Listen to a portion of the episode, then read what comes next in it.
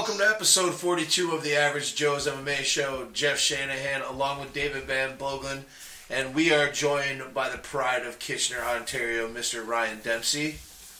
How's it going, gentlemen? Hello, America. How are you guys doing this evening? Or I guess it's now this night. Yes, we're doing amazing here, dude. It's amazing here. How about uh, how about this uh, fiasco that's... I, I think America just went through some stuff recently, didn't they? Like two days ago? They, oh, man, let's not even go there. Yeah, let's, you know, let's not even go there. I'm talking about Doctor Strange. Oh, oh, well, that was a week ago. Oh, yeah. yeah. A little over a week ago. What a great movie, huh? Yeah. No, I'm just kidding. I don't know. I haven't seen it yet. I hope we avoid that other stuff like the plague on this show. I haven't had time to see Doctor Strange yet. It's been a busy week since my birthday last week. Yes, happy birthday on the show. Happy birthday to our host, uh, Jeff Shanahan. Thank you, gentlemen. Thank you. It was a good day. Yeah. Picked him up a, a Superman shirt. He did. Dave got me a sweet Superman shirt for my birthday. Absolutely amazing. That's from Ryan and I. I chose not to bother you. That was my gift. It's probably worth more than mine, then. You never bother me, Ryan. We just, we just have strong-spirited debates. And they're fun. They, they're always fun. It's amazing. Always, it's always love. It's absolutely amazing. It's the highlight of my day when I finally wake up and I and I and I open up Ryan my, I, I open up my messenger and it says twenty-seven new messages. I'm like, what the hell? And it's just you two. What were and these like idiots there bantering about last night? Yeah, well, it's it's all you two, and then like one other person says, "Hey, is Plex running?" And otherwise, it's just you two. Ryan, like, Ryan and I just carrying on a conversation between the two of us about absolutely nothing. It, it yeah, just like oh, it, it's never been anything. That's the best part. It starts you off with like read something. It's like, how did we even get on that topic? Yeah. Like, what does that even mean? And it's like, it always starts off on something. Like we always, you always have like some point or some like note that you found or like I got some news that I was reading on Twitter or whatever. We always jump off somewhere, and then somewhere along the way, it just goes like squirrel, and it takes off in a completely different direction. Yeah. Most see, of the that's time, why we always need to have Dave around. No, it's Dave's just gonna keep us on track. It's just you and me. Like I'm at work, you're at work, or whatever, and we're just like bullshitting about something. And that's how I feel a lot of my day.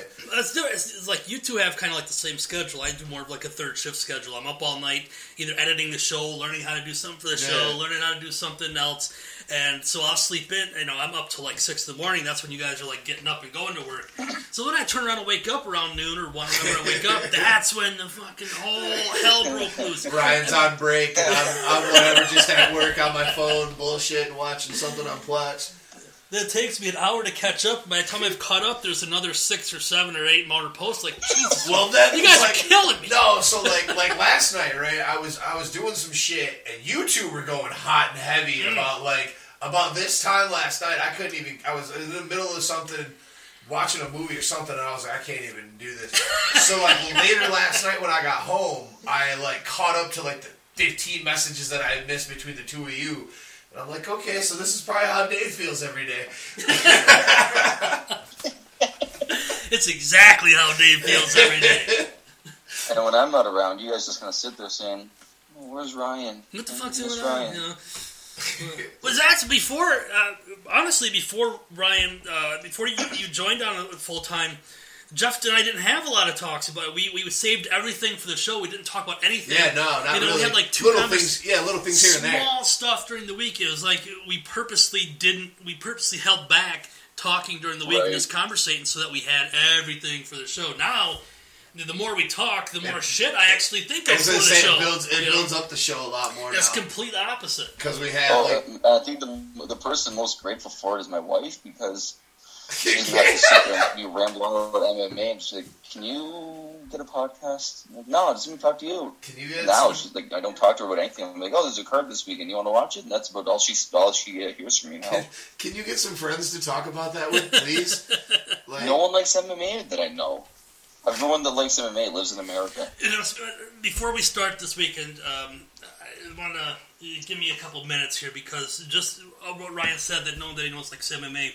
I went and watched this past weekend with uh, a friend of mine, Scott. Yep. And I hadn't seen, you know, Scott and I literally grew up together as teenagers and, and stuff, and he went into the Army, and we just lost track years. I've known him for over twenty-five years. And um, I got to reconnect with Scott over M M A yep. this last weekend, and um, learn a lot about, you know, wh- what he went through in the Army. He gold medaled twice in boxing nice. in the Army. That's awesome. You know, and Scott, when we grew up, man, Scott was always physically gifted. He was a big guy, always muscular. He's got the skull on him.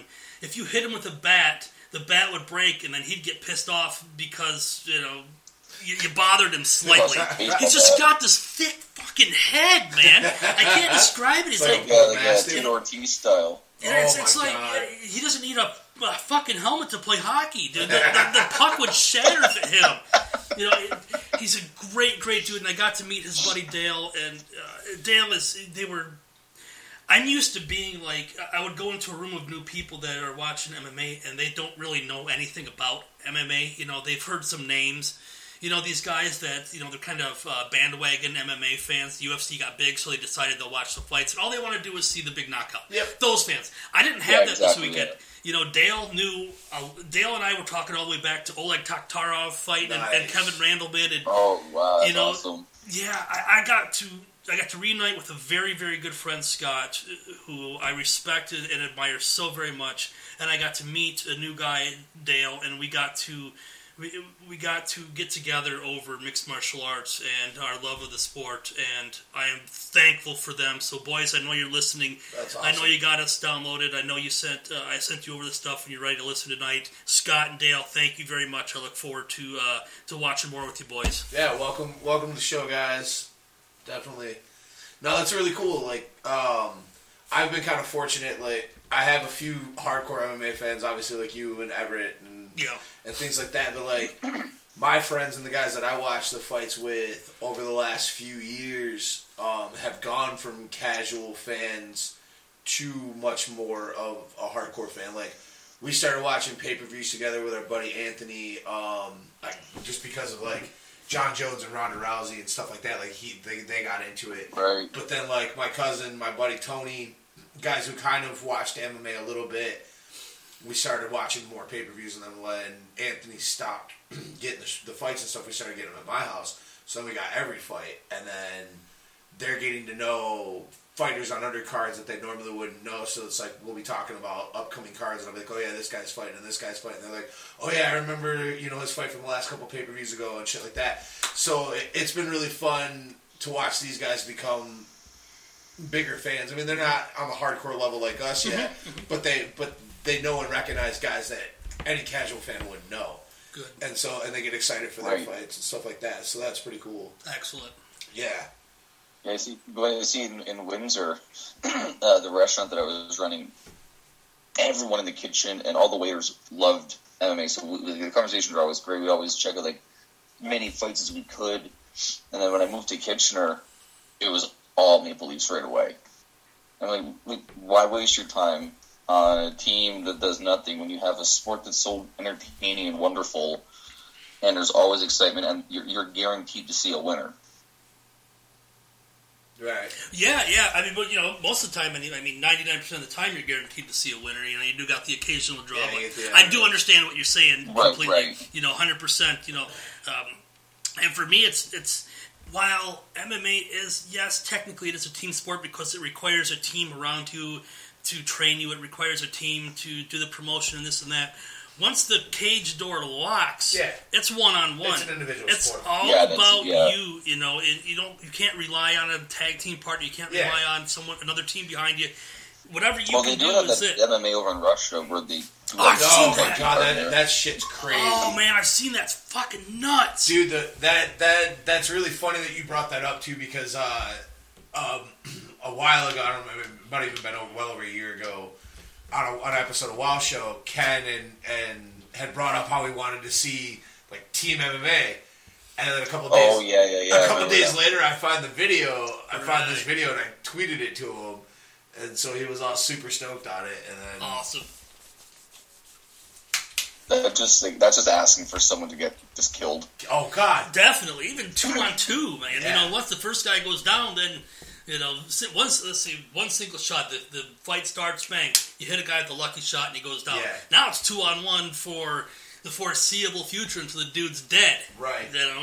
Speaking, right. Yeah. Speaking of, like, individual sports and stuff like that, Did either one of you guys get a chance to ch- catch up and watch the E B I? I watched some. I watched uh, the quarterfinals. Uh, I still with, haven't uh, had a chance to. Oh, man. With Strauss and Kevin. I can't. I can't pronounce his name. Okay. Uh, it was a great, great fight. Went into O T and uh, they had a lot of O Ts you know, this time. Yeah. I, I watched uh, the quarterfinals. Okay. That's where I started. I seen the two oh five.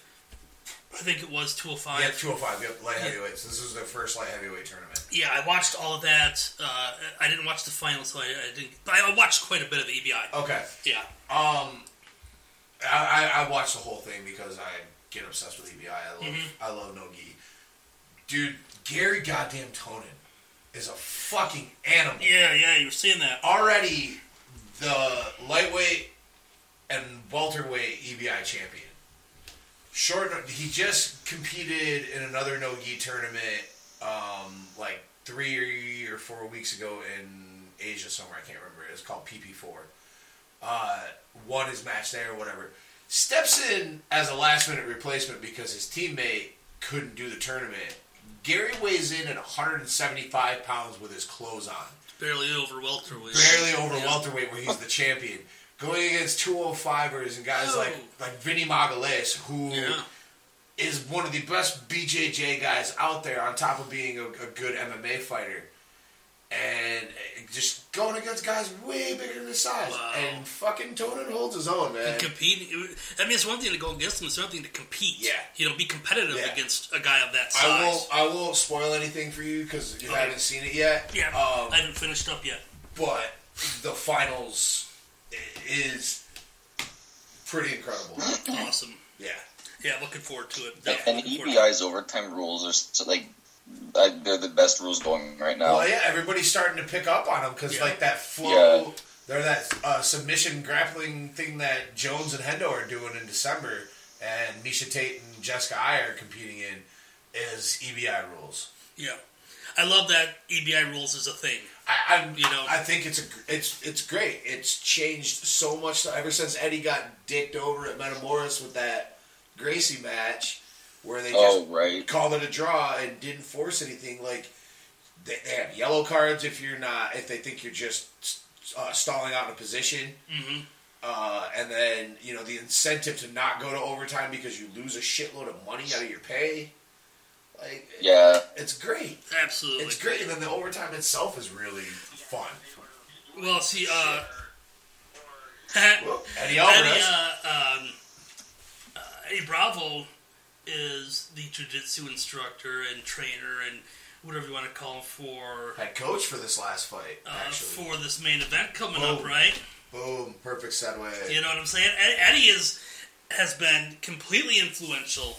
In this in this cat coming up, right? Gosh. I mean, for a while now, hasn't it been? Yeah, he's um, been with him since he got out to California. That's where he started taking jiu-jitsu. Was at tenth Planet and working under Eddie. Uh, yeah, we uh, we're gonna do a quick little breakdown of last week's main card of uh, Fight Night, where Tony Ferguson took on Rafael Dos Anjos, and yeah, Eddie Bravo, the head coach for Tony's hand-picked team for this uh, this fight card. Yeah, Tony, who doesn't doesn't utilize a lot of jiu-jitsu techniques. Well, besides his bars, um, outside from you know outside from that, but you know you don't see you, you see him. He would prefer to stand and throw these unorthodox style strikes as opposed to trying to pull you into his guard or yeah. something. I mean, he does great with the jiu-jitsu. Well, don't get me wrong, but I see. No, him, I know what you mean. I see him evolved as more of a striker. But with his wrestling base and background and shit, learning.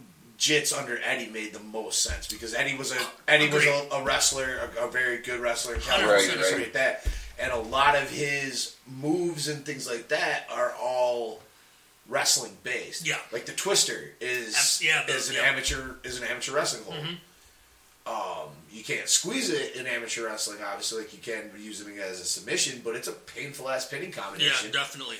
Um, so it, it made it makes a lot of sense of why Tony gravitated there to learn jiu-jitsu and stuff. But like, I was listening to, and I know I'm sure you you listened to it, Ryan, obviously, but listening to his interview, I didn't realize that the work that Tony put into this camp, as far as like He built everything. His gym at his home, yeah. built it by yeah, hand. From, from his hand. From his hand, yeah. yeah. yeah. Handpicked this team, which featured uh, another local cat, you know, Tony being a Muskegon guy, reaching out. His boxing coach yes. was another Muskegon guy, uh, Randy Patino, who was uh, a mixed martial artist and boxer out of Muskegon. And a great, great guy. Mm-hmm. He's he's been influential in a lot of young kids coming mm-hmm. up. You know, keep, yeah, the Patino get, martial arts. You know, keeping them straight, uh, getting kids off the street and teaching them martial yeah. art instead of, you know, a gangbang. He's just... Randy's a good oh, right dude. The Patinos in, in Muskegon have always, especially Randy Patino, yeah. have been influential and have been an asset to the city. Yeah, him and his dad have been doing, like, really good things with martial arts for a long time. And uh, you can tell that uh, bringing that that boxing coach over really helped him in that fight. Yeah, definitely. Yeah, I mean, Randy's because you trust Randy gloves. Too. Yeah, well, he, absolutely. He knows what he's doing. He's a smart kid. Um, he's got a good head on his shoulders, and he's a good fighter. Yeah. Uh, it's like I was saying, you know, when we started this, you know, Tony always. I always assumed he would excel, and he does. The most darce finishes in U F C history. Yeah. He's got great submission skills and, and utilization. But I've seen him. I've watched Tony now kind of evolve into a very dangerous striker. Yeah, oh yeah, I mean, you it know? started out... Right. I mean, he's he's had good hands, but now I see them as, you know, I just see him more so. Well, it broke two guys' jaws on The Ultimate Fighter. Yeah, yeah. That's where, I was, that's where I first was like... And maybe, you know, sorry. But, um, oh, no, go ahead. Maybe I, I maybe I felt, um, because I've known him for so long as being, you know, coming up as a wrestler, G V S U wrestler and wrestling, right. maybe I kind of just had a thought, it's like, he's going to go in and be a wrestler. That's, the, but that's but where, he's not. That's where The Ultimate Fighters went, because I had the same thought, you know, knowing Tony wrestling with Tony, mm-hmm. training with him. We trained together for their state championship uh, tournament our senior year. Um, you know, I thought the same thing. I thought it was just going to be like, sorry, Ryan, but I thought it was just going to be like the G S P lay and bray style, you know. Yeah. Right, right. No, I get it. And, you know, that first Ultimate Fighter fight to get in the house and he snapped that guy's jaw. I was yeah. like, holy shit, Tony can throw his hands, man. Right. It's an unorthodox, too. You see the upkick knockout? I haven't seen an upkick knockout since. You know, Tony threw one of those in, in the house. Yeah. You know. It's been, what, three? Right. Tony, Leoto, and uh, Silva. Right. Right, yeah. Um, I, Ryan, did you watch that uh, Ultimate Fighter with Tony uh, and Brock and those guys? I uh, I caught a that season. I was like, kind of in and out. Mm-hmm. Um, that was around the time that we were moving, so I missed a lot of uh, things trying to get plans or and stuff like that. But um, I uh, the one fight that I remember, I did catch the finale. Mm-hmm. Uh, um, but that was pretty much it from that season that I can really remember. So. Um, Him coming into the U F C, I really didn't have much of a feel for him, except knowing that he was, you know, he was on the show and all that. And first few fights, I would say, like, he, uh, he, he was one of those guys that he kind of thought, like, I was just going to get lost in the mix. And I got to say, like, I'm, you know, I love the fact that he was actually able to pull out and climb the way that he's, uh, that he has to the to where he is now. Like, got right at the cusp of a possible title shot. Yeah, you know, um... I, I hadn't watched much. I, I had a lull in my Ultimate Fighter watching, and uh, I was staying with my uh, like a few weeks at my brother-in-law's uh, Rich Cerrito's house, and it was right when they were picking the team when Brock and J D S were out there picking the teams who they okay. were going to go. And Tony was actually an alternate. He he only got on the show because someone had gotten hurt or mm-hmm. something. He wasn't exactly supposed to be there, right? You know, so someone got hurt and they threw Tony in there, and you know. I didn't have any idea, and Rich said, yeah, they got the Muskegon guy in there. I said, who, who, who fucking Muskegon guy? Who's in there? It's Tony Ferguson. Get the fuck out of here. The Tony's going to be on The Ultimate Fighter. I just I hadn't watched. Yeah. I hadn't, you know, paid attention. And I went online, and I started looking up all this stuff, and I was like, he's actually going to be on there. We watched the, then we watched the J D S and them picking teams. I'm like, oh, come on, go with Brock. Come on, you got to go with Brock. And Brock took him, and I was like, yes! Yeah, it was, it was, it was a lot of fun. That was a good pick. What did you guys think of the fight? Ryan, what did you see on that? Um, you know, it went pretty much the way that I thought it was going to. Um, I've never really been confident in R D A. And the only time I really have believed he was going to win a fight was when he fought um, Pettis. Um, but R D A, he's you know he's a, almost a five hundred fighter in the U F C, so for me, I thought that it was the perfect fight at the perfect time for Ferguson, and I thought that he would utilize striking more than uh, than anything on the ground, just because you saw the way that he Alvarez was able to, to pick him apart standing up in that. Um, the, the eye poke thing, you know, the, whenever you see the eye poke, it always does hurt the final thoughts of the fight, because how much did it affect him and all that. But aside from that, uh, R D A never really, I mean, the, after the first round, R D A never really looked like he was going to take that fight to me. Yeah, I was. I always get nervous doing these fights. I, I, yeah. You know, whenever we're going, he's going into fights, someone, it's like, oh, come on, you know, you got to do this, brother. You got to do this, kid. Um, the first round, you know, I, when it goes round wise, I believe I gave Tony two, four, and five, and R D A one and three. I okay. believe that's how I had it set up. The first round, I uh, ass whooping. Tony kind of took an ass whooping. I was like, he generally does kind of know, take it in the first round. He's a slow starter, man. Yeah. He just is. You know, if he doesn't finish you in the first, it's going to end up being, you know, the third or, or later on. He just he needs to get going. And the second, he picked him apart in the second round. It was great. And then R D A came back in the third and dominated him. Something kicked in when the fourth round started. Yeah, he, and he Tony, switched another gear. Yeah, man, he kicked it into overdrive. And for the next, you know, ten minutes of cage time, Tony whooped his ass. And it dominated him. Yeah. Uh, what a great showing. You know, what a great showing. It proves that he belongs on the top, because now Tony has has a legit resume. It definitely was a statement yeah. fight. I mean, not to say that the other eight that he's won hasn't said anything, but, like, you can say, okay, you know, his win against Barboza was great. That was his first, that was, I think, one of yeah, the first was, big statement fights that he had. It was the um, real first. But then, you know, you look at, like, his performance against Vanata in yeah. his last fight, you know, almost getting knocked out in the first round. Mm. Okay, is this really, you know, and then this, you know, you take the former champion, you beat the brakes off of him. Yeah, man. Do, do I think it's going to be a guaranteed title shot for Tony? No, I don't. It's going to be really dependent on how things play out Saturday night. Do I think he's deserving? Of course. Um, I think, you know, when you put together a win streak like that, twelve and one in the U F C. twelve and one in the U F C, the only loss being to Michael Johnson. The broken with arm. With a broken arm very early in his career. I think it was only like his second or third fight in yeah. the U F C out of the house. It was third, yeah, fourth, maybe. Yeah, maybe. At the most. At the but most, it was but very, but to your point, it was extremely early. Right. And, well, and obviously, did you guys see the, uh, the, the, the current win streaks, the top three right now? Uh, yeah, it's uh, John Jones, uh, Demetrius Johnson, Max Holloway, then Tony Ferguson. Tony Ferguson, yeah.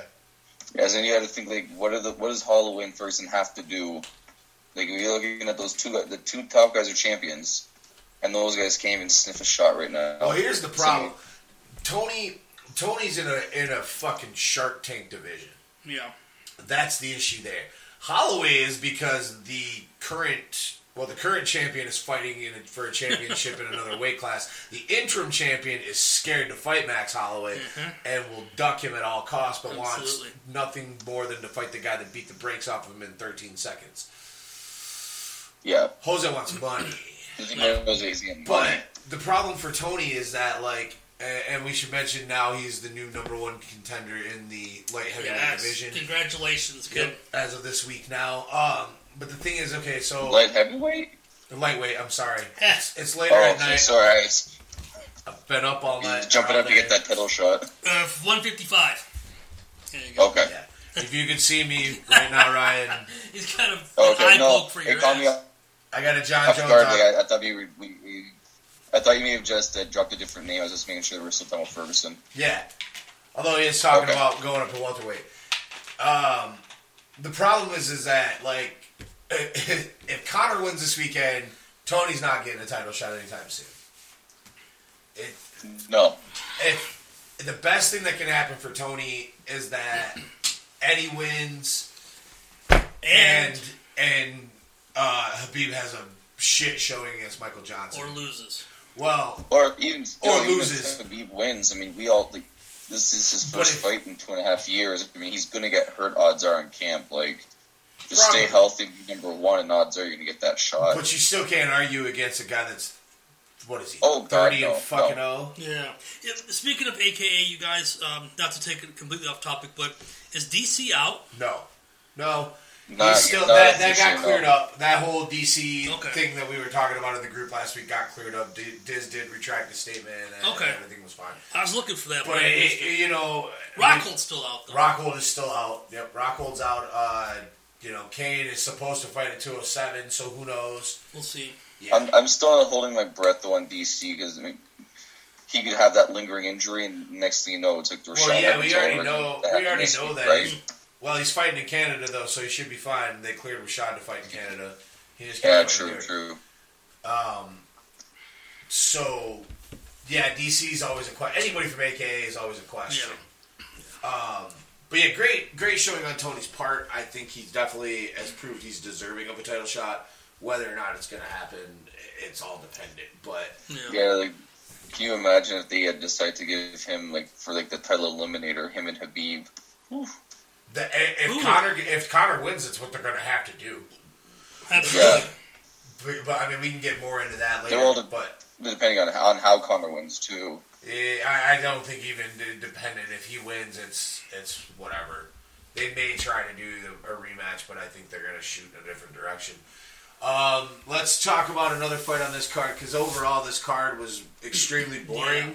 Yeah, yeah that's and, let them know, though. I mean, we're not going to be going deep into no, this card, No, not deep guys. at all. We're not even going to probably go deep into this yeah, next fight. A couple fights, and yeah. then, because two oh five, let's face it, two oh five's the focus. This card pissed me off a lot. I'm not even going to lie. The, yeah. the pacing of it, I can't stand Ultimate Fighter cards. I hate the fact that they throw the finales into the main card. Uh, it just, they're always shit decisions, and they always pace it out. It just it just kills the pacing of the fight at all costs, and it's really terrible. Um, I mean, a prime example was the Rousey Betts-Kohea fight um, by pay-per-view, where they had it was everything was going great. We had those the the two uh, Nogueira fights and stuff like that leading up to it. Yeah, and then we had to sit through two freaking. Ultimate Fighter. Oh man, yeah, they went to and they didn't finish in time. They had to go into that sudden overtime yeah, thing yeah, too. Yeah, oh my god! Crap. I just I can't stand some of these Ultimate Fighter finale cards. This one in particular was bad. There was a lot of really just bad fights that were just slow and boring from good fighters. But speaking of terrible, Charles Charles Oliveira. And weight cuts. Oh my god! Jesus Christ! He was a whole weight class. Up. Not only was he a whole weight class up, but because he fucked up on weight so bad, they put him on a regulation that you could only come in ten pounds heavier the next day. Yeah. And he had to cut weight to make one sixty-five on yeah. fight day. On a, in a forty-five pound division, yeah. he has to cut to make sixty-five. To be able to fight. Are you fucking kidding? That's the. I've seen a lot of unprofessional weight cuts and, and actions. This is he's one on, of the worst I've ever seen. He's worse than Lineker. Like, Definitely. Lineker has missed weight a lot, and Lineker catches a lot of hell, but most of his weight cut losses were at twenty-five. Ooh, we're having some problems with uh, Ryan, guys. He's losing Ryan. Most of his most of his fails, other than this last one, have been at twenty-five. So yeah. I give Lineker a little bit of leeway. Oliveira just can't make weight, and he just doesn't give a shit. No. That's, that's, well, did that's, you guys see that uh, the picture? That I, I was just going to point out about you bringing up the picture because I didn't even know about the picture until you told me. Right. Um, go ahead, go ahead, because you were the one that told mm-hmm. us about it. Yeah, no, uh, you know the because the weight what was it? It was Friday was the weigh-in. Yeah, Friday night was the weigh-in. Was it Wednesday? So Friday was the weigh-in, and he missed his weight, and then the picture surfaced uh, later on in the evening of Tony or uh, of uh, Oliveira, rather. Sorry. Um, hanging out with all of his friends at McDonald's, taking down two Big Mac meals, like, two days before your weight cut, or then, uh, your weigh-in. And then you missed like, nine pounds. They, wow. they, they, the missing of the weight, uh, I know I've said this about other guys in the past, it's an insult to your opponent. It's an insult but, to the organization. But to be eating two Big Mac meals two days before is, like, a slap in the face of your opponent. It's like saying, I'm not, I'm not going to miss it, I'm really not even going to be trying at this point. Yeah, what, like, that's a... That's, this is the thing where the U F C's got to step in and say, you know what, sorry, you're not worth the trouble. That's what you I was came just, in as a you came in as a phenom uh, and could have been something, but at this point, go to Bellator. Yeah, that's why, like, when we lost you before that, I was talking about all those weight cut issues and, like, how hard people are on Lineker about it. But Lineker isn't even as nearly as bad as Oliveira. No, he's not. I didn't even realize that he missed six times in five years. Yeah, man. Six I times in he had five that years. Missed many, that many miscuts. In two weight classes. That's completely... Un- you got you have two jobs. Weigh in, make it to the cage. He completely yeah. just was in this fight for the money. He was a replacement oh, one hundred percent for, for B J. And But, come on, dude. He lost thirty percent of his purse because of missing because so much. Because of missing so much. You know? And rightfully so. He shouldn't have gotten paid shit. Mm-mm. But, you know, the worst part, too, was in that first round... How many times I was like, oh, please don't let him win. No, please don't let him win. Because he was getting kind of close there. It looked at points yeah. until, you know, uh, until until Lamas in the second round took it. Yeah. You know, that's the beauty of this whole thing is, you know, Oliveira screwed up so much, didn't care, lost. It came in ten, you know, came in a whole weight class above and still got his ass subbed. Yeah, that was the best. I that wanted, was, I wanted Lamas to knock him out so badly. Yeah. Um... Good making them, to, making the, that, the jiu-jitsu like, tap out, that was even sweeter of a win. Yeah. I hope Oliveira gets cut. I don't want to see him fight. I don't care. You you disgust me. Yeah, I'm done with him, man. I'm done with him. Um, last fight on the card we're really going to talk about uh, is the debut of Alexa Grasso, finishing Heather Joe Clark with twenty-eight seconds left in the third round. Uh, Alexa came in from Invicta, making her debut eleven and oh. She did, did, wasn't it a decision? Was it a decision? Yeah, oh, yeah, I think, I thought it was a decision. Yeah, yeah they, I thought she, they I thought screwed she, up up there. I thought she finished her. I thought she had her at the last minute. I, I know, dude. We, we were almost half asleep. This yeah, was, this, this card was, was slow so bad. And, you know, yeah, it was, I, it was, it was you were so sure that he finished her that you even had the uh, how much time was left on the clock. That's it's, pretty impressive. It's right up on yeah, the, it's it's up right on the computer. The guy just oh, is it, putting up there. They actually have, they have it as a finish. Yeah. Well, they had. Oh, okay. oh, jeez. They just have time on the clock of a finish, but they actually had it as a decision. She got the decision. Uh, beat up Heather Joe Clark badly. And Heather Joe Clark is not anything to sneeze at. She's no, a tough, tough girl. tough girl. Tough girl. Yeah. She's uh, she she had a really good fight um, against the uh, strawweight title contender Karolina Kowalkiewicz. Ah, God damn it. Kowalkiewicz. I've heard it, pro- you know how many different ways I've heard it pronounced by, by M M A, quote, Joe Rogan pronounces it one way. Uh, I go right to the I go right to the Polish people, and all of them have told me that I really, really wanted to learn to say the names right. So I had multiple Polish people tell me J J and K K's names, and they all said it the same. So I go with them. I've resulted. To, I've, I've resorted to just using first names. At yeah, this it's just point. Karolina. You know? But she had a really yeah. good showing against Karolina. Um, but Alexa Grasso, I think, I've been watching her for a little while uh, from Invicta. She is definitely going to be something, and they're going to give yeah. her a push. She's a good fighter. She's got great hands. Um, she's a very smart fighter, too. Yeah. She, she sees openings very well. At least that's what I've seen against Heather Joe Clark when she...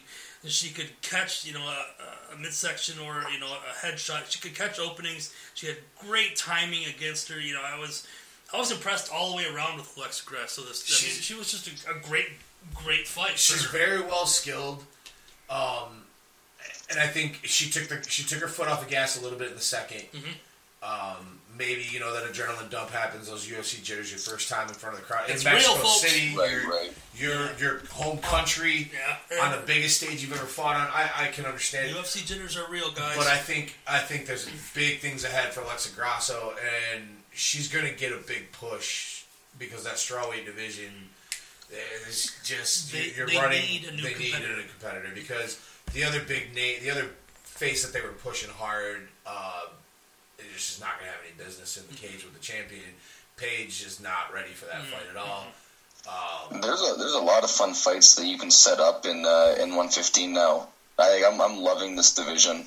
Oh, definitely. Yeah, yeah. It's it's really exciting division because it's you know, um, I I, I want to wait and see what plays out at two oh five before I kind of. And make any assumptions because Karolina has a legit shot. Definitely. We're going to talk about that in a minute, yep. So I'll save it for that. But this overall, this card, guys, I I'm so happy for Tony. I, I, I woke back up to watch Tony fight. Yeah, same. You know, um, I would watch. I, I'd watch Tony Tuesday at four a.m. I guess it really doesn't matter, right. you know. But I am so proud of him, Tony. I'm so proud of you, brother. You did such a hell of a job. You beat a former champion. You're number one ranked at, at the the class now, and you deserve your title shot. I hope you get it. Absolutely. Uh, also, just one quick note before we go off of this card. Eric Perez, I just want to comment on the heart. He showed a knee injury in, early in the fight, mid mid first, late second, mid uh, mid first, early second. Kind of did something to his knee. You could see it the rest of the fight, the way he was carrying himself, and still gutted it out. Outstruck the guy with one leg, collapsed. His knee gave out on the the very end of the, the round, mm. and still made the got the decision and pulled off a great fight. I hey. like Eric Perez a lot. I think yeah, yeah, yeah. I think he's a good fighter. It's fun getting to watch. So, uh, other than that, Joe Soto had a really good win. Uh, this... uh, so today Andrade had a, had a highlight reel knockout yeah. of uh, Briones with that. It was supposed to be a, a spinning back elbow, I think, but he kind of got more forearm on there, but still knocked him out with it. Stupid you know? face Sam Elby won again. uh, this card kind of sucked. I fell asleep a lot. Well, uh, uh, quick question for you guys. Yeah. What do you think is left for Diego Sanchez now? There hasn't been much left for him for a long time. Right now, he's just kind of being that, uh, being he's, the he's guy. He's a cockroach. That, it's like you think you step on him and you think he's done, but then all of a sudden he comes right back and he's alive. Well, he's done I mean, in terms I, I of. I don't mean uh, as a disrespect because I, I like Diego Sanchez. No, I love Diego. I know what you mean though. Like, I love somehow they, they can't get rid of him. He just he wins when he has to, or he's entertaining when he has to be. You, you that's the last part is what Diego is now. He's uh, entertainment. What he's not going to do is ever be a contender. What he's not going to do is ever challenge for a title. What, yeah. he's, what he's going to do is continue no, God, having... No. He had his shot, yeah. Yeah, what he's going to continue doing is having fun fights wherever they place him on the card, wherever they need him. They can put him, you know, depending on the location of the card, they can put him on that in that co-main event uh, spot, or they can put him down on the Fight Pass prelims to headline that, that he can go wherever they need him to go, and he can provide an entertaining fight, and that's what Diego's going to do until he retires. I think realistically, Diego may have saved his job with this fight, because yeah. I think they would have cut him. With the way well, that's what I, that's what I mean. It's like he'll lose two in a row, and then all of a sudden he'll he'll have a great performance. I mean, and we talked Diego about it um, yeah. last week. There, I thought. Uh, Marcin Held was going to tap him out within the within the first round. Yeah, I mean, Held had a lot of impressive submissions in Bellator. Uh, They're going to keep Diego's. A, he's he's part of their history, man. He's been he's been doing definitely. it forever. You know, yeah. first Ultimate Fighter. I mean, yeah. You know, he's but he's not going to ever. He's not going to be anything more than what he is now. No. No, you know, no, no, nothing no. more. No contender. No belts. No titles. He's just gonna. They're going to put him against veterans. You know, they're going to get those Jim Miller fights and those Joe Lozon fights, and you know maybe he'll get some young kids coming up, and he'll be the the, the, the measuring stick for the for the young kids that are starting. Right. But he's he's he's there for entertainment. Definitely. Moving forward, it's finally here. Oh yes. What is U F C two oh five? Christmas, baby. Christmas is early. Oh. U F C N Y C M S G. The single greatest arena in the world finally gets M M A. And the single great, greatest card ever. I believe so. On paper it is anyway. Definitely. You know? Uh, this is what yeah. two hundred wanted to be, right? Oh, two hundred didn't have a chance of being this yeah. after... Well, this, I think this is the kind of depth that, that two hundred wanted. I think this is uh, the for kind sure. of... You know, that's what they were trying for anyway, with at least having a title fight on two hundred. But so, I mean, speaking of two hundred, two. two hundred, the main event...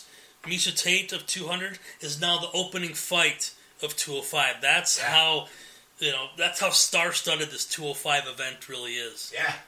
Well, I mean, you got the number two ranked lightweight in the world fighting on the prelims with Michael Johnson. Right, right. And then you got number two and number seven at thirty-five. I was going to say, yeah, Frankie. Know, Frankie um, and yeah, Heathen. Yeah, Jeremy Even when you have Jeremy Stevens and Frank Edgar and they can't get him to the main card, right. you know you're in for a good night of a main card fights. Absolutely. Um, let's talk a little bit about like just this week and stuff, like the the build up. Uh, did you guys? Did any of you get to watch some of the open workouts yesterday at all? Yeah, yeah, I've seen. Not. Yeah, um, yeah. I watched more of uh, highlights through like M M A fighting dot com. Yeah, and stuff. I, I didn't watch the, the all the whole thing straight through. I was, you know, I, I just watched clips, but I got to watch quite a bit of it. I've had some slow days at work, so I've been their live streams was up on YouTube, so I was just uh-huh. throwing it up, Chromecasting and stuff. Um, so Connor's gonna get to try it with the with the New York Knicks. He's able to yeah. make a basket. Yeah. um, I thought I thought Ioana's looked just incredible. Like, how much sharper she's become working yeah. with A T T, A T T and, yeah. and in particular right. Mike Brown. I was watching her hit the pads. Sorry, I mean, I interrupted you, but no, no, I was watching her hit the pads and the speed she went from strikes to elbows yeah. back to strikes.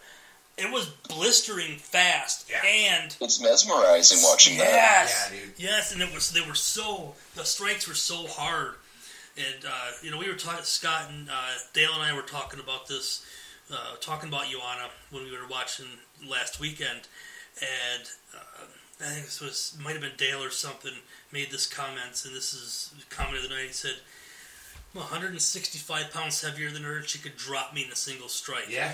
For as small as she is, she can generate so much force and so much speed out of these this tiny little one hundred fifteen pound package. I, I'm just mesmerized when she, I'm mesmerized when she hits the pass. She's she's you know? a bad woman, man. She's got the power and the ability. And after the uh, the Claudia fight back um, at. Uh, the night before two hundred, now she has the, the heart to know that if she's down and out, she has she can do it, and yeah. that makes her probably one of the most dangerous fighters, even more so now. Definitely. In U F C. Definitely big confidence builder. You know, not like she yeah. needed it because her confidence should have been high to begin with, but right. even more so when you do something like that. Yeah. So when you're down two nothing on the cards and you come back and steal the win. Mm-hmm. Right. Yeah, you come back and you beat the brakes off of her for the next oh, yeah. three earned rounds. The win. She didn't so steal that, she earned it. Um There was a presser today. There was. I mean, nothing really happened or anything, but there was a presser I bet, today. I bet Connor showed up late. Uh, yeah, just slightly. just and just I bet he threw something. No, they stopped that. Uh, you know, well, well, it was really funny because like a bunch of the, the M M A reporters that I follow on Twitter are all, you know, they're there early waiting for the setup. The stage is empty, and I keep seeing these shots about of the table, and they're like, you know, there, there's conspicuously no cans on the table this time. You know, he got. Uh, but as long as there's a belt on the table, you know, Connor's still going to go for it for sure. Uh, Yeah, interesting, interesting press conference today for sure. Uh, it was. It always Connor, Connor. Well, the best the thing I was I was stoked that they only started the presser eight minutes late, and then Connor was only about fifteen minutes late after that. So overall, not bad. No, not you know, and and Eddie Eddie kind of got a little bitchy because Connor wasn't there right on time, and he walked off, didn't he? Yeah, oh yeah, about uh, like eight minutes, six, seven minutes in. Yeah, like barely, barely like, less than ten this. minutes in. He was just like, "Screw this, I'm out of here. I don't have an opponent." And he got pissed and left. And then they asked like Ioana and Karolina like a question each, and then maybe Wonder Boy. I think Wonder Boy might have answered like one question the whole time. That's too bad. I swear, I never even heard him talk. That's the the worst part about uh, a Conor McGregor card. Is that the press conferences are just about him. Well, yeah, they didn't bring they anybody need, else. They might, they, it's almost, they're almost at a point where they need to have Connor give a press conference with his opponent and Dana White, yeah. clear the room, and then bring out everybody else. Yeah, because they didn't just focus on them for like half hour, forty-five minutes. Well, they right. didn't. They didn't bring. They only brought the three championship fights out. No Weidman, no Romero, no Gaslam, Cerrone, no Tate or Pennington. No, no, it was just uh, it was Woodley. And Ioana and Alvarez on one side, and it was McGregor. Uh, yeah, it was on the you other know, side. Carolina. I can I can understand not maybe bringing out Tate and Pennington because they're going to completely get overshadowed. Yeah, yeah. Cowboy, you know he's always going to get asked. I'm really surprised they didn't bring Weidman. I am too. Of all the people, yeah. man, bring him. The New York boy. The old yeah, the New Yorker, the guy that the the guy that's been fighting for this forever for you.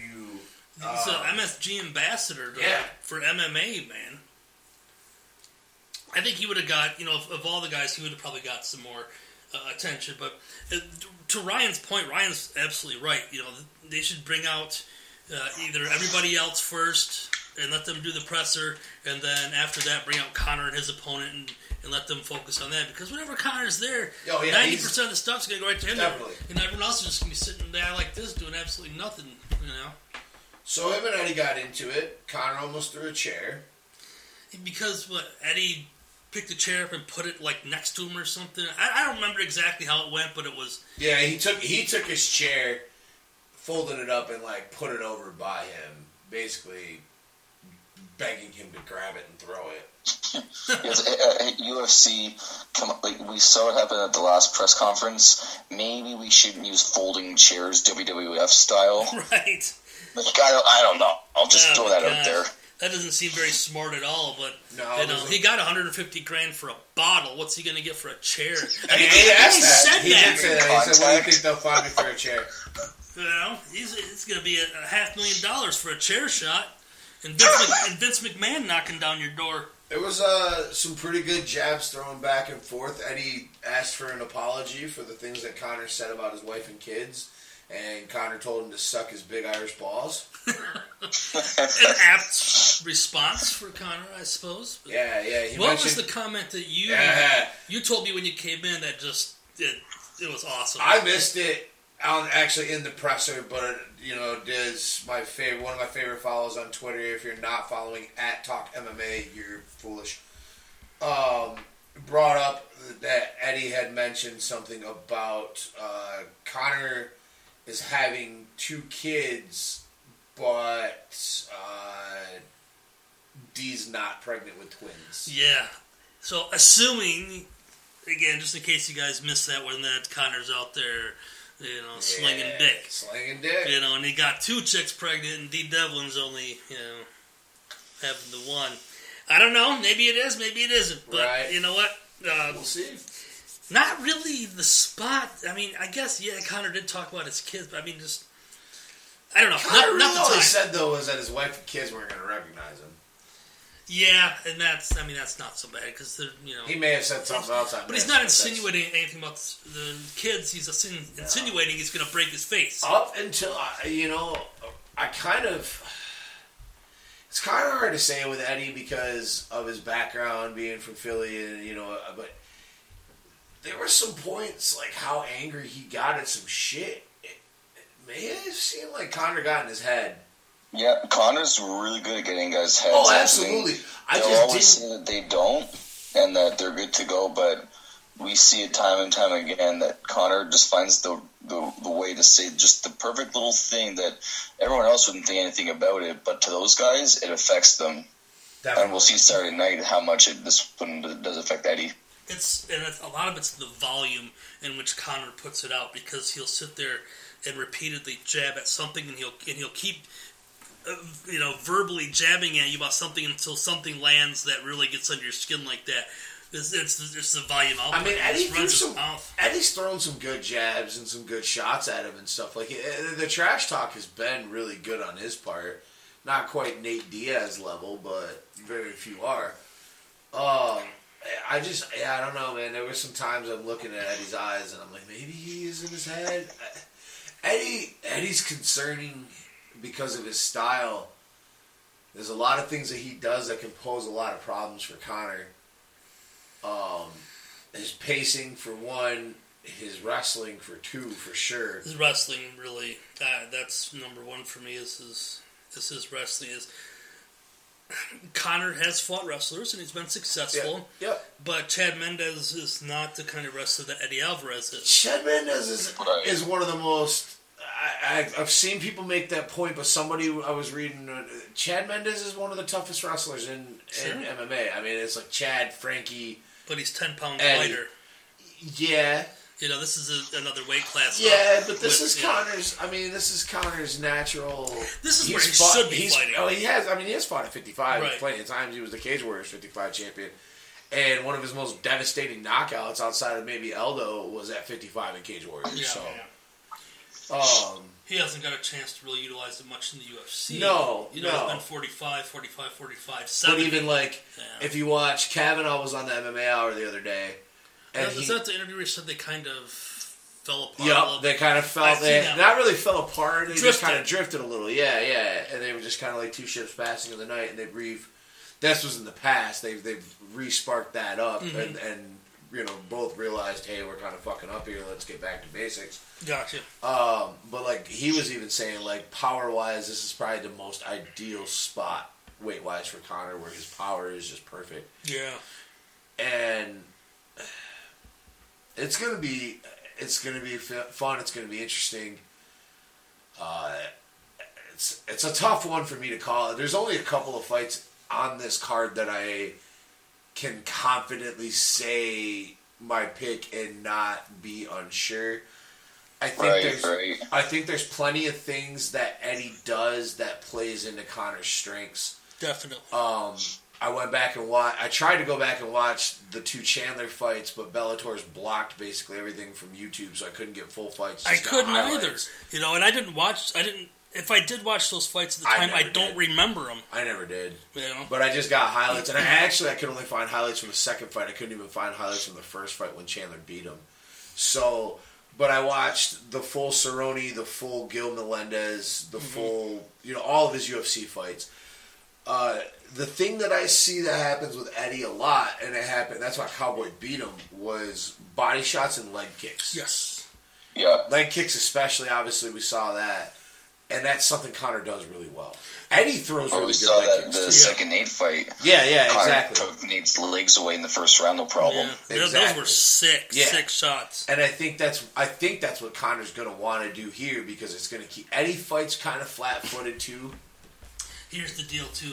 Conor's reach mm-hmm. over Eddie. Oh, his yeah. height and his reach are Five, six huge. inches, something mm-hmm. like that, um, of, of length. And Conor doesn't just... I mean, he fights long. Definitely. You know, he's got that horse stance almost where he can, you know, uh, with his legs, he fights extremely long, and on top of having that huge reach advantage, it makes that reach advantage seem like it's even more yep. because of the way he fights.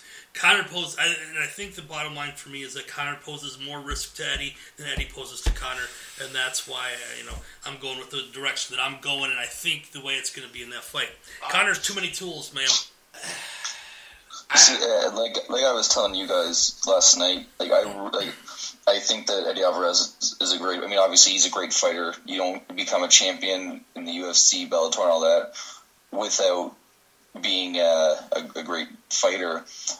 But to me, what scares me for, for Alvarez in this fight is he. Like I've never really seen him have a fight conv- that convinced me uh, in the U F C. Like the the loss to Cerrone. Um, fighting Gilbert Melendez, who was roided up. We don't really know what kind of Gil was actually in there.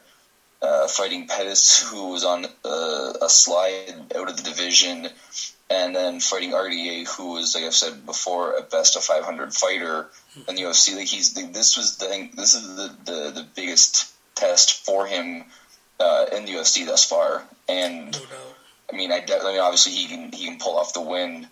But, you know, like like Dave said, the tools that Conor has is going to make it, I think, either a very long night for Eddie or a very short night for Eddie. What, what concerns me with the fight is that, like, the things that Nate was able to do with Conor as far as, um, you know, getting him up against the fence and shit like that. And, yeah, Conor fought off t- the takedowns and things. But I don't know if he's going to be able to fight off the takedowns from Eddie Alvarez like that. Like, right. Eddie's Eddie's wrestling is on a whole nother level from Nate's, and Nate's a pretty good wrestler, but Nate's a jiu-jitsu wrestler. Nate's is a, you know, it's two different approaches. It's right. a jits guy who, yeah. who wants to kind of sucker you in and take you on a defensive route against a wrestler who wants to attack and, and pick you up and throw you. And you know? I think I think Eddie's strategy is going to be very similar to his strategy against uh, Pettis, because though those very much different styles. Pettis and Conor kind of have a similar style in the way that they they fight, going off of the, you know, with their back going to the cage and, and off their back legs and stuff a lot. Right, right. But Conor's ability to cut the cage off and his power in striking, because Eddie gets hit. Eddie's been hit a lot in every fight. And it's just like uh, Conor said today, you know, you you've been dropped by a lot of guys in your fights. I, it's what I'm going to do. I think I think ultimately Connor is going to be able to get the win, but it, it, the, the up against the cage, the clinch game, those are the things that are my questions of how Connor's going to react to somebody that powerful. Yeah, and if Connor attempts to do his game plan that he was using against Mendez, which he came out after and said, all right, you know, I was letting him take me down in the first because I knew he'd tire himself out, and then the second round I would take him. If he tries that against Alvarez, it's it's not going to work no. one bit. Alvarez's gas tank is good. I mean, he, he's That's very good. He's gone five before he's he's done all those things. Like he, he knows how to pace himself. He's got oh yeah, he's got a gas tank. But I, it's that that's the concerning thing for me is just the up against the cage stuff and how what Connor's going to do there. Other than that, I think I think Connor has all the tools he needs to beat him. So let's, I mean, let's just put it out there. Do you think he wins? I do. You think Connor wins? I do. Ryan? Oh, one hundred percent. one hundred percent. Um, that's going to be a tough fight. Mm-hmm. Um, it's it's going to be a tough fight. And I think, and For just, just to get a little specific, I think um, Eddie's going to bring him into deep waters, and it's going to be, like, really close before Connor has to give it up or is called out before... You know, the ref lets him fight it out and he comes back and actually wins. But I think there's going to be a moment in there where Eddie really challenges him and really drags him into deep water, and Connor's going to have to pull out of it. But I think he does. I think the length, the rate, the reach, the striking, the you know, the southpaw, that that left uppercut that uh, Connor throws, that's so damaging. Um, at the end of the day, I got Conor McGregor, two, uh, two-division champion. Yeah, I, history. I I think he leg kicks the shit out of Eddie Alvarez. And those too, yeah. Utilizes those as well. If he does that, Eddie's fucked because he can't he can't come in. How do you in. shoot?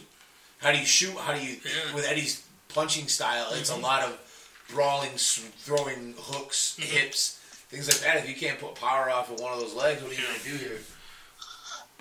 Ryan? Yeah, and if, if even if I wanted like if I was an Alvarez fan going this fight, part of me is even torn to lean for McGregor just because, as Dave just mentioned, the history of it. When you have a chance to see the first, uh, the youngest, the oldest, the most, uh, for me, I love to see that, uh, the history in, in, in all sports.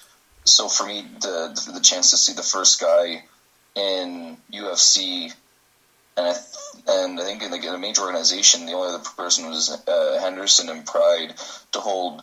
Two uh, two titles uh, simultaneously. To me, that that is the most uh, most the most amazing aspect of this fight. Connor did yeah. it in Cage Warriors. That's a major promotion.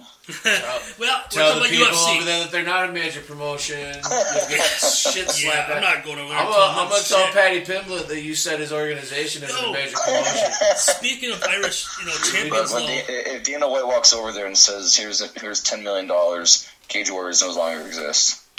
So, speaking, I want to talk about uh, Irish champion real quick because your boy Liam McGreary, didn't he just yeah. fight? Uh, Liam. Well, Liam's not English, actually. Oh, is he really? Yeah, he's okay. English. I haven't, you know, I, I've been meaning to watch these guys um, over Bellator, but I, and especially Liam. Yeah. But then I read that he was fighting Phil Davis. He did fight Phil Davis and last I couldn't, Friday. And I couldn't bring myself to watching the Phil Davis fight. He Phil, it was a Phil Davis fight. Phil ended up winning by decision. That's and so bad. It was terrible. I. I My main thing about bringing this up is the fact that you've been petitioning for a while to get Liam over to the U F C. I still think Liam Liam showed that he can hang with that caliber. Liam hadn't fought in over a year. His last fight was against Tito, uh, where he inverted triangle and beat the shit out of him. Nice. Um, I think he's, he'll definitely be back, and I think he gets his title back. Okay. I, I just, I think... I hope he doesn't, because I really want to see him in the U F C. I do, too. You know, I hope he kind of leaves those guys his, behind his and jits comes is, over. His jits is sick, and a lot of people sleep on him because he just doesn't look like much, but yeah. it, I think I, he put on a really good fight against Phil. He had him in some danger at points. Um, Phil just did what Phil does, and he let Yeah, yeah, that's why, I couldn't, that's why I couldn't bring myself to watch it, because oh. you know, Phil is so bad. Yeah. Terrible. Sorry? No, I, I was just saying, but I, I Liam, effective, but Liam showed that he can hang with somebody, and then he had right. the, the caliber of, of a U F C fighter. So. And see, uh, going off with, uh, with you, Jeff, like, I would love to see uh, Liam in the U F C because the U F C needs some fresh blood in in the uh, light heavyweight division. Absolutely. Like we talked about, we talked before about uh, Krylov coming up, but I mean that there's not there's not enough young blood in that division, and with you know aging stars and boring fighters, they need to inject something into that division soon. That'd be a great heavyweight too, man. Heavyweight, heavyweight well. needs it bad. Like we were talking, me and that coworker were talking about uh, trying to figure out some things heavyweight wise, as far as like because you got Kane and, and Verdum fighting at two oh seven. Are you just gonna make Stipe wait? If you if if Stipe wants to fight, you know, two oh eight, two oh nine, two ten or whatever. Who do you put him up against? Yeah, right. He just beat well, Alistair. Uh, even still, like, going, like, if if Verdum wins that fight, does the U F C even give him the title shot with everything that's going on with him right now? Yeah, that's a good point too. Yeah, I'm not sure. Um, like the the heavyweight, like the heavyweight division, yeah, it's in turmoil it's, too. It's a mess. Unless you want to do G D S Velasquez uh, twenty-seven, I know Whoa. that uh, Ken Evans on Way the War is a big proponent of that yeah, one. Yeah, I know Ken Evans loves that. The only fight though that makes sense right now for Stipe, if if he doesn't want to wait, you know, three months after that or whatever to get the winner of Kane and Verdum, is J D S. It is. You know, aside yeah. from, you know, Kane Verdum. Book, you know, J D S is the only one left. Right. You know, it's not going to be, you know, it's not going to be country. It's not, you know, uh, it's well, not going to be beast. No, Lewis. I mean, he's you got know. to fight, and he ain't ready for that level. Exactly. Yet, so, um, Bigfoot's gone. You know, finally. Yeah, yeah finally Bigfoot's gone. And fighting sorry, right. fun guys like Matt Mitrione is uh, is gone now too. Yeah, Meat's gone. So I mean, there's just the heavyweights are. It's, it's not.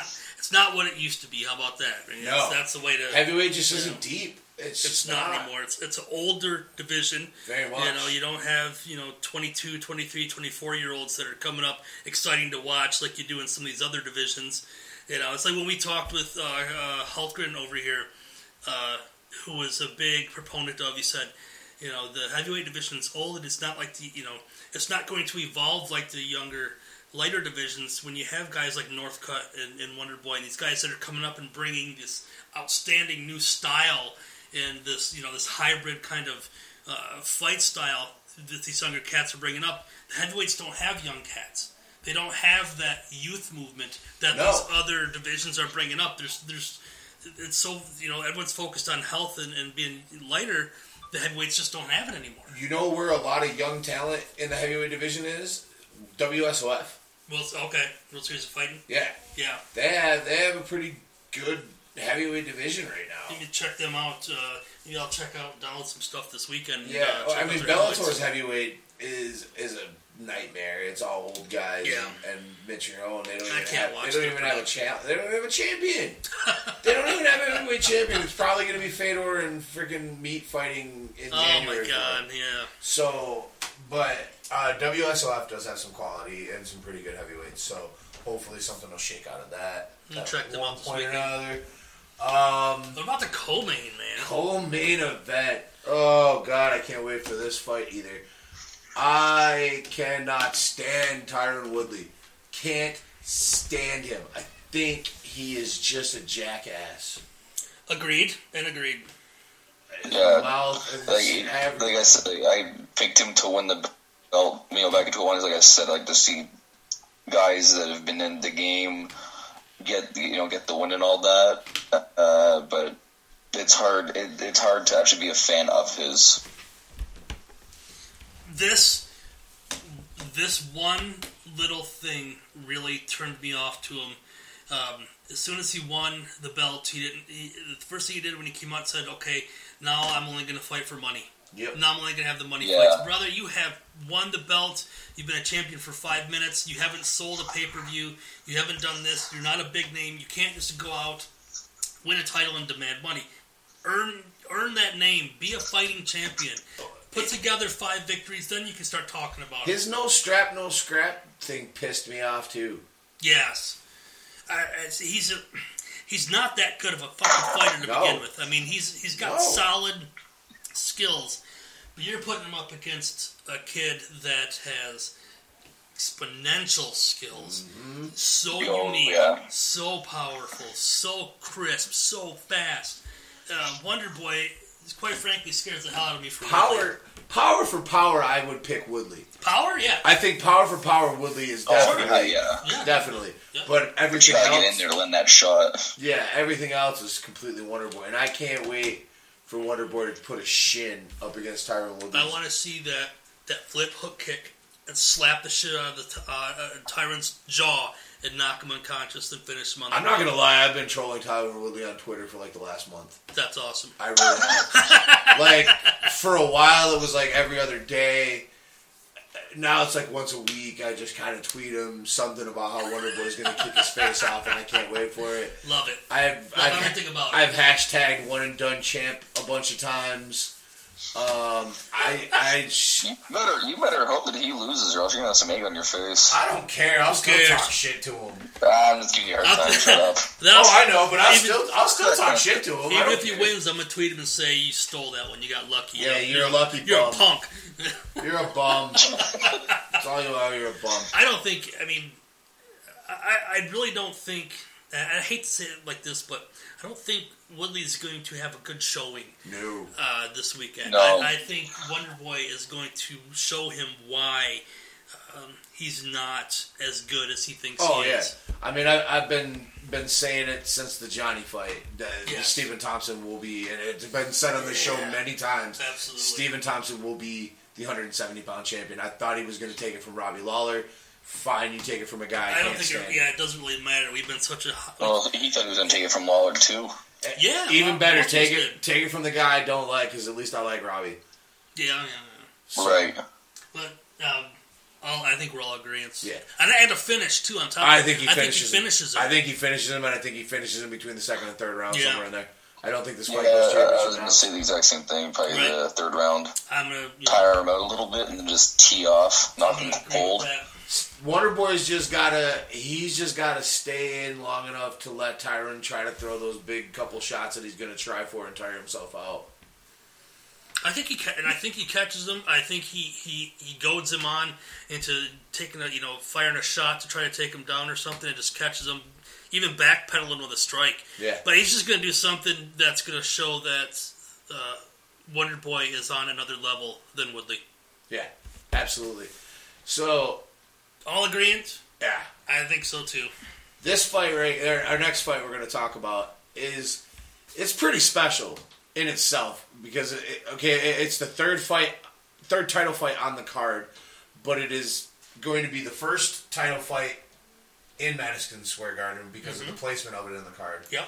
Oh, right, yeah. It's going to be the first women's strawweight title fight at Madison Square Garden. Yep. So th- there's a lot of firsts coming off of, the, of this fight. And one of these two are going to suffer their first loss. Right, one of these They're two. They're both are... undefeated fighters. Yep, we got Poland taking on Poland. Both of them, one, one's walking out with a one in the loss column. The other one's keeping their O going forward. What if it's a draw? Wow. Shut up. God Shut damn it, Ryan. Hey, Dave said, you know, there's a one percent chance. There is, but it's not going to happen. Oh, man. Shut no, up. Not at all. Um... But yeah, Yo- Joanna Jędrzejczyk taking on Karolina Kowalkiewicz. Kowalkiewicz. Kowalkiewicz. Did I say it right, Ryan? I think it's Kowalkiewicz. I uh, I was told Kowalkiewicz. Kowalkiewicz, okay. Kowalkiewicz, yeah. Wrong, wrong syllable. Joanna versus Karolina. Joanna uh, versus Karolina, yeah. This, this fight's been... J J K K. This fight's been brewing for a while.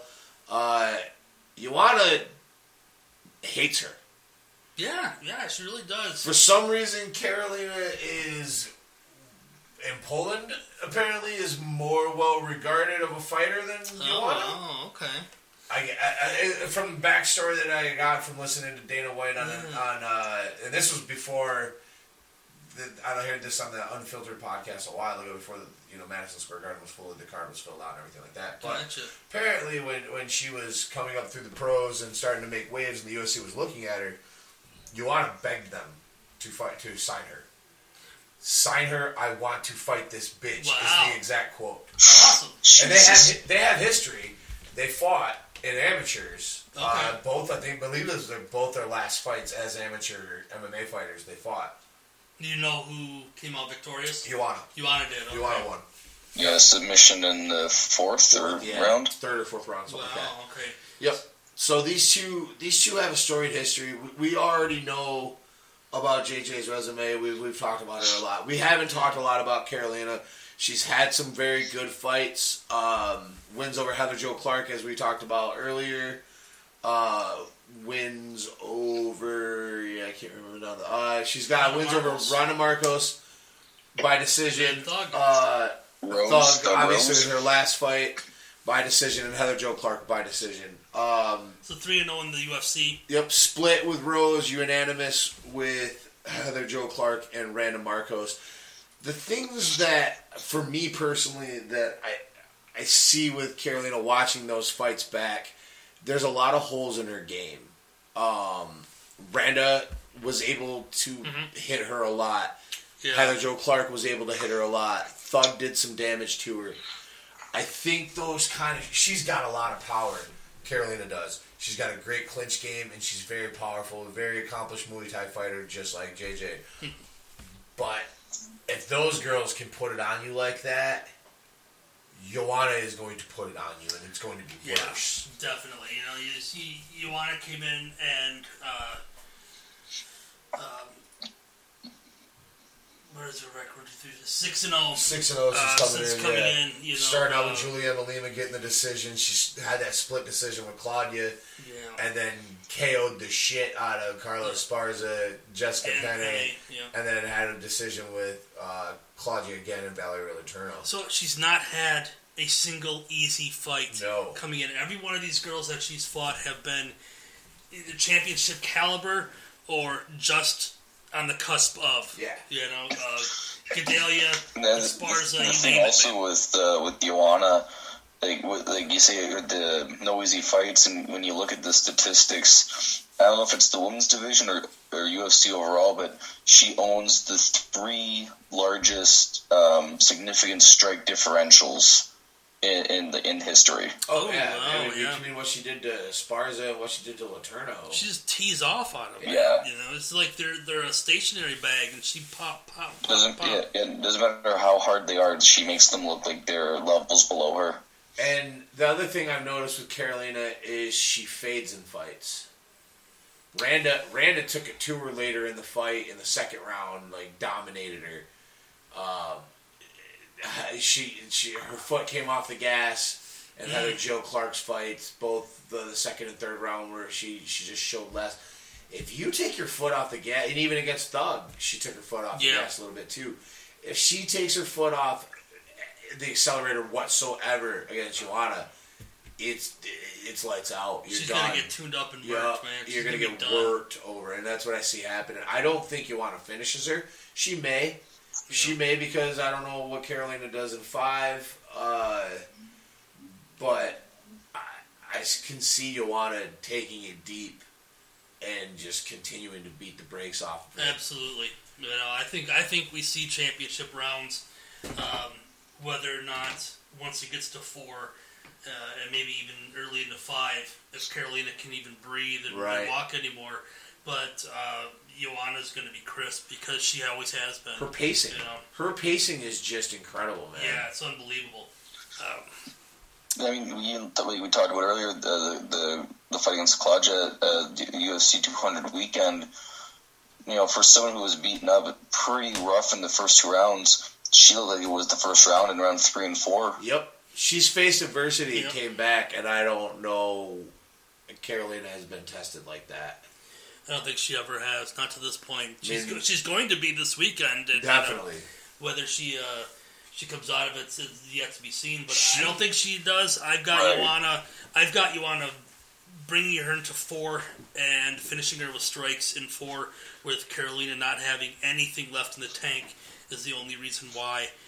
And uh, and still, for me, yeah. I, I really think she is. I agree. Carolina's got the skill sets and the and the that she could pull out this upset. Absolutely, I can see reasons why, but there are just holes in her game that I see that I think Ioana's going to pick apart.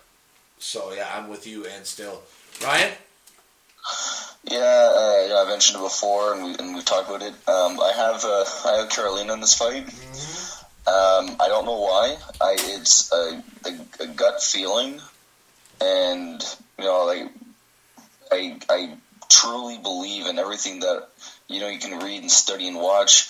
Everything tells me that Ioana's going to win, and I think that she probably will. But I'm picking I'm picking uh, Carolina to win. Just nice. Because so, like, there's a feeling that I have, I don't know why, but mm-hmm. I'm leaning towards her right when the fight was made. And you know, uh, on the show in the past, I've you know we've done our picks, and I've gone back and I said, you know what, guys, I'm going to switch it up just because. And yeah, you guys always tell me to stick toys. With the gut, so sticking with the gut, I'm taking Carolina in the in the upset win. Very nice. Okay. okay. All right. Well, um... I think, and then the news coming out this week that Ioana's talking retirement already.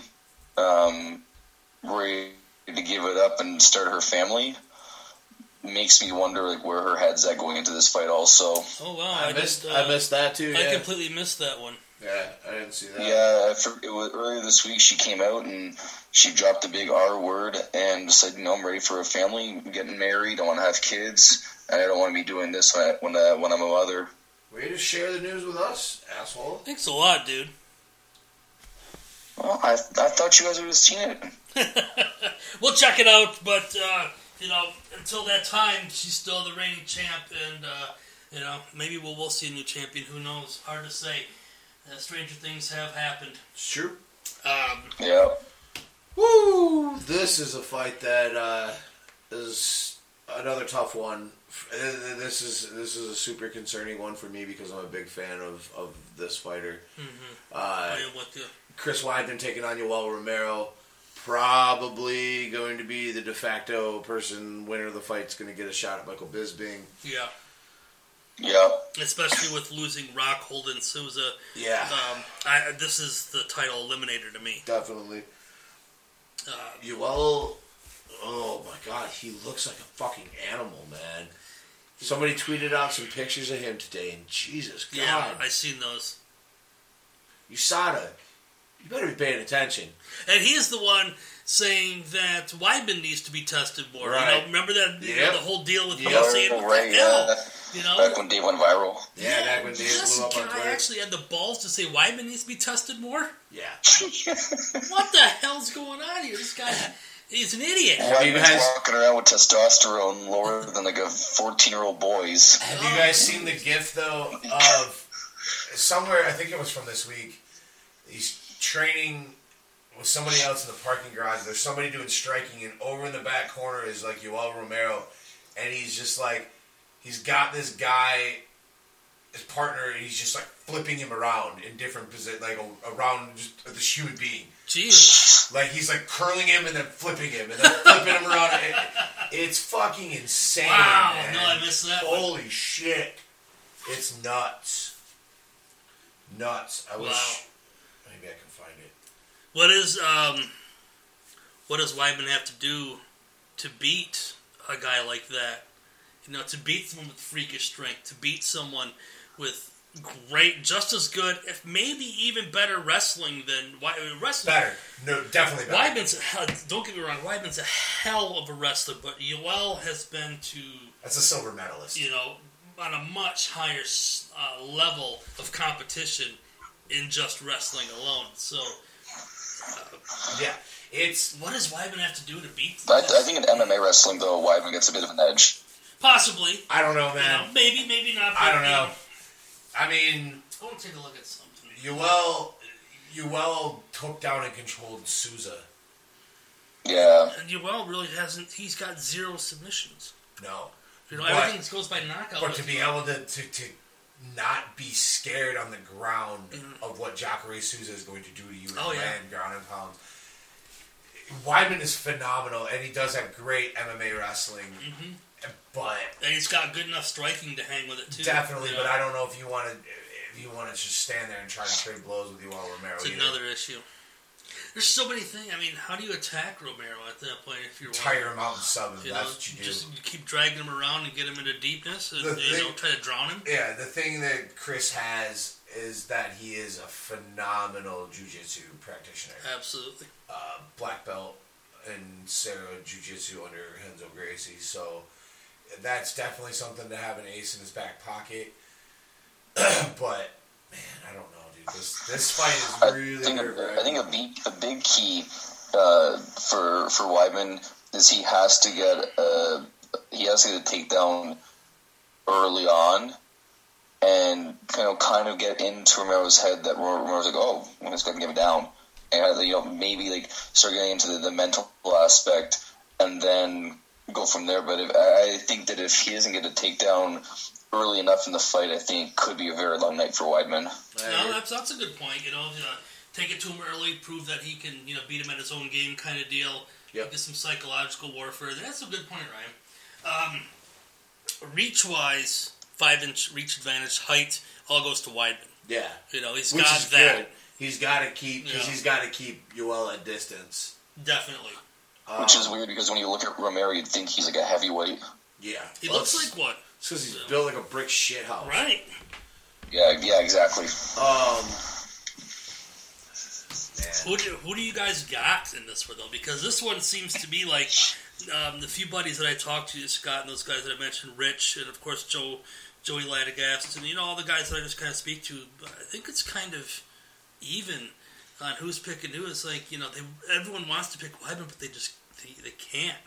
You know, they're like, I can't pick, you know, how can I pick against Romero? He's a medalist and he's a killer. And he is all of those things, and it's concerning to me, but I'm going to ride with my dude. I'm going to, I'm taking Weidman. I think he grinds out a decision here, even though against uh, conventional wisdom, everybody seems to think Yoel Romero is going to beat him and yeah. go on and probably, you know, possibly beat Bisping, but I think, I think Weidman... I think Weidman tires him out. I don't think Yoel can keep up with the pacing that Weidman will put on him. Okay. Um, we, we, we've seen time and time again that Yoel has no gas tank. Uh, he barely makes it out of third round fights. And he could very well in the third round get put to sleep because Chris will catch you, because Chris yep. don't get tired, yeah. except against Luke Rockhold.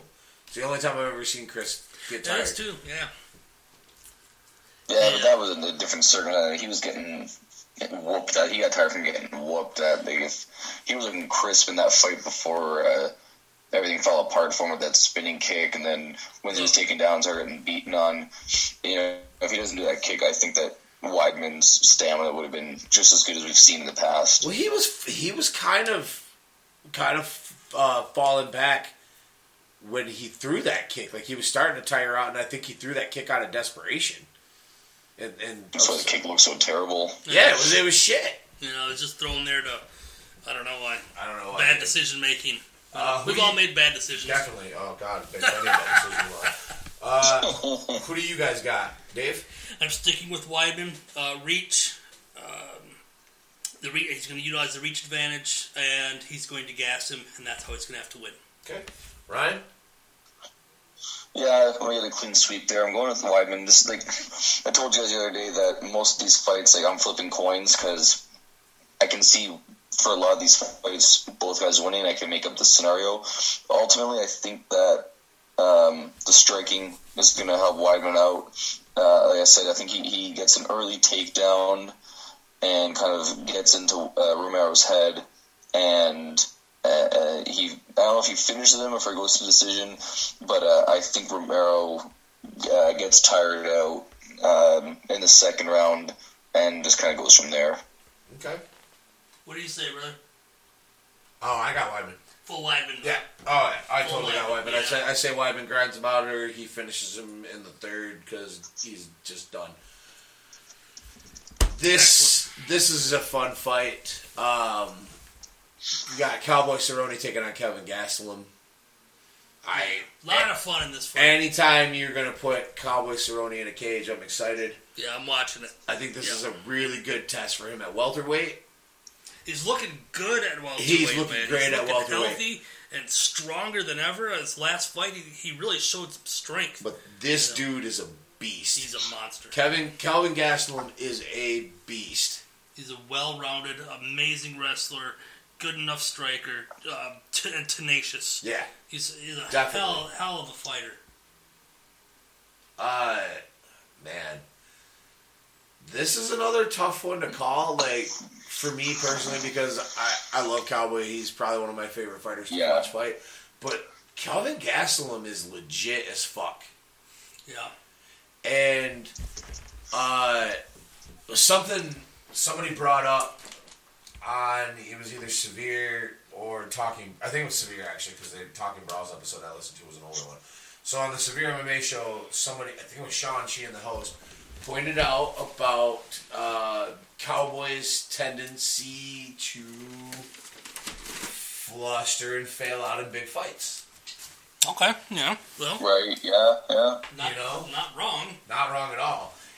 And if he has one of those showings like he had against R D A, um, and, you know, and some other... Uh, Benson Henderson wasn't his best fight. I really didn't no. think he won that fight, but he won the fight anyway. If he fights one of those nights, or he's just having an off Cowboy night, Kelvin Gastelum is going to beat the shit out of him. That's uh, that's why I'm, I'm going against my conventional pick. Technically, I would I would I've hardly ever picked against Cowboy, but I'm going to in this case. Okay. I think I think Kelvin Gastelum just grants him out. I think he's he's too much, too aggressive. Um, Cowboy likes to kind of stand back and bang and throw the leg shots and, you know, throw those nice little pretty combos that he throws against a less aggressive opponent. And Gastelum's just going to be way too aggressive for him to get away with those things. Definitely. And he's going to put him against the cage. He's going to take him down. He's going to grind him out. He's going to use that wrestling. And uh, I think he wins, man. I think Kelvin Gastelum takes this one from Cowboy. Okay. Ryan? Yeah, uh, to be honest, I thought I was going to be the only one to take, uh, to take Gastelum. Uh, whenever Sterling fights, I, I always ride with him because he's he is a fun guy to watch. Uh, Gastelum, you know, as long as he makes the weight uh, and he makes it right, he he's, he can be an unstoppable force. Um, I think that, that you know, I think his I think he wrestles him early on and and tires him out, and just I think it'll be a decision win. I think it'll be a convincing decision win. Um, I think we're going to see something almost like uh, how he fought, uh, even how he fought Hendricks at two hundred. Uh, he's shown that he can beat the big names on a big stage. Um, I don't, I don't see, I don't see Cerrone pulling it off. I'm with you, brother. I'll be the one. I'm taking Cowboy. I, Man, I, I, I'm not. Really no shame in taking Cerrone. I'm, I'm not confident in it whatsoever. Not confident in it at all. But I'm taking him. I'll ride with him. I love the guy. Are you too? I love watching. You know what? Even if Cowboy came out and lost, I still like watching him fight. You know, it's Cowboy's yeah. just one of the guys that, you know, he's so uh, balls out. He don't care. He's he's literally the epitome of I don't give a fuck.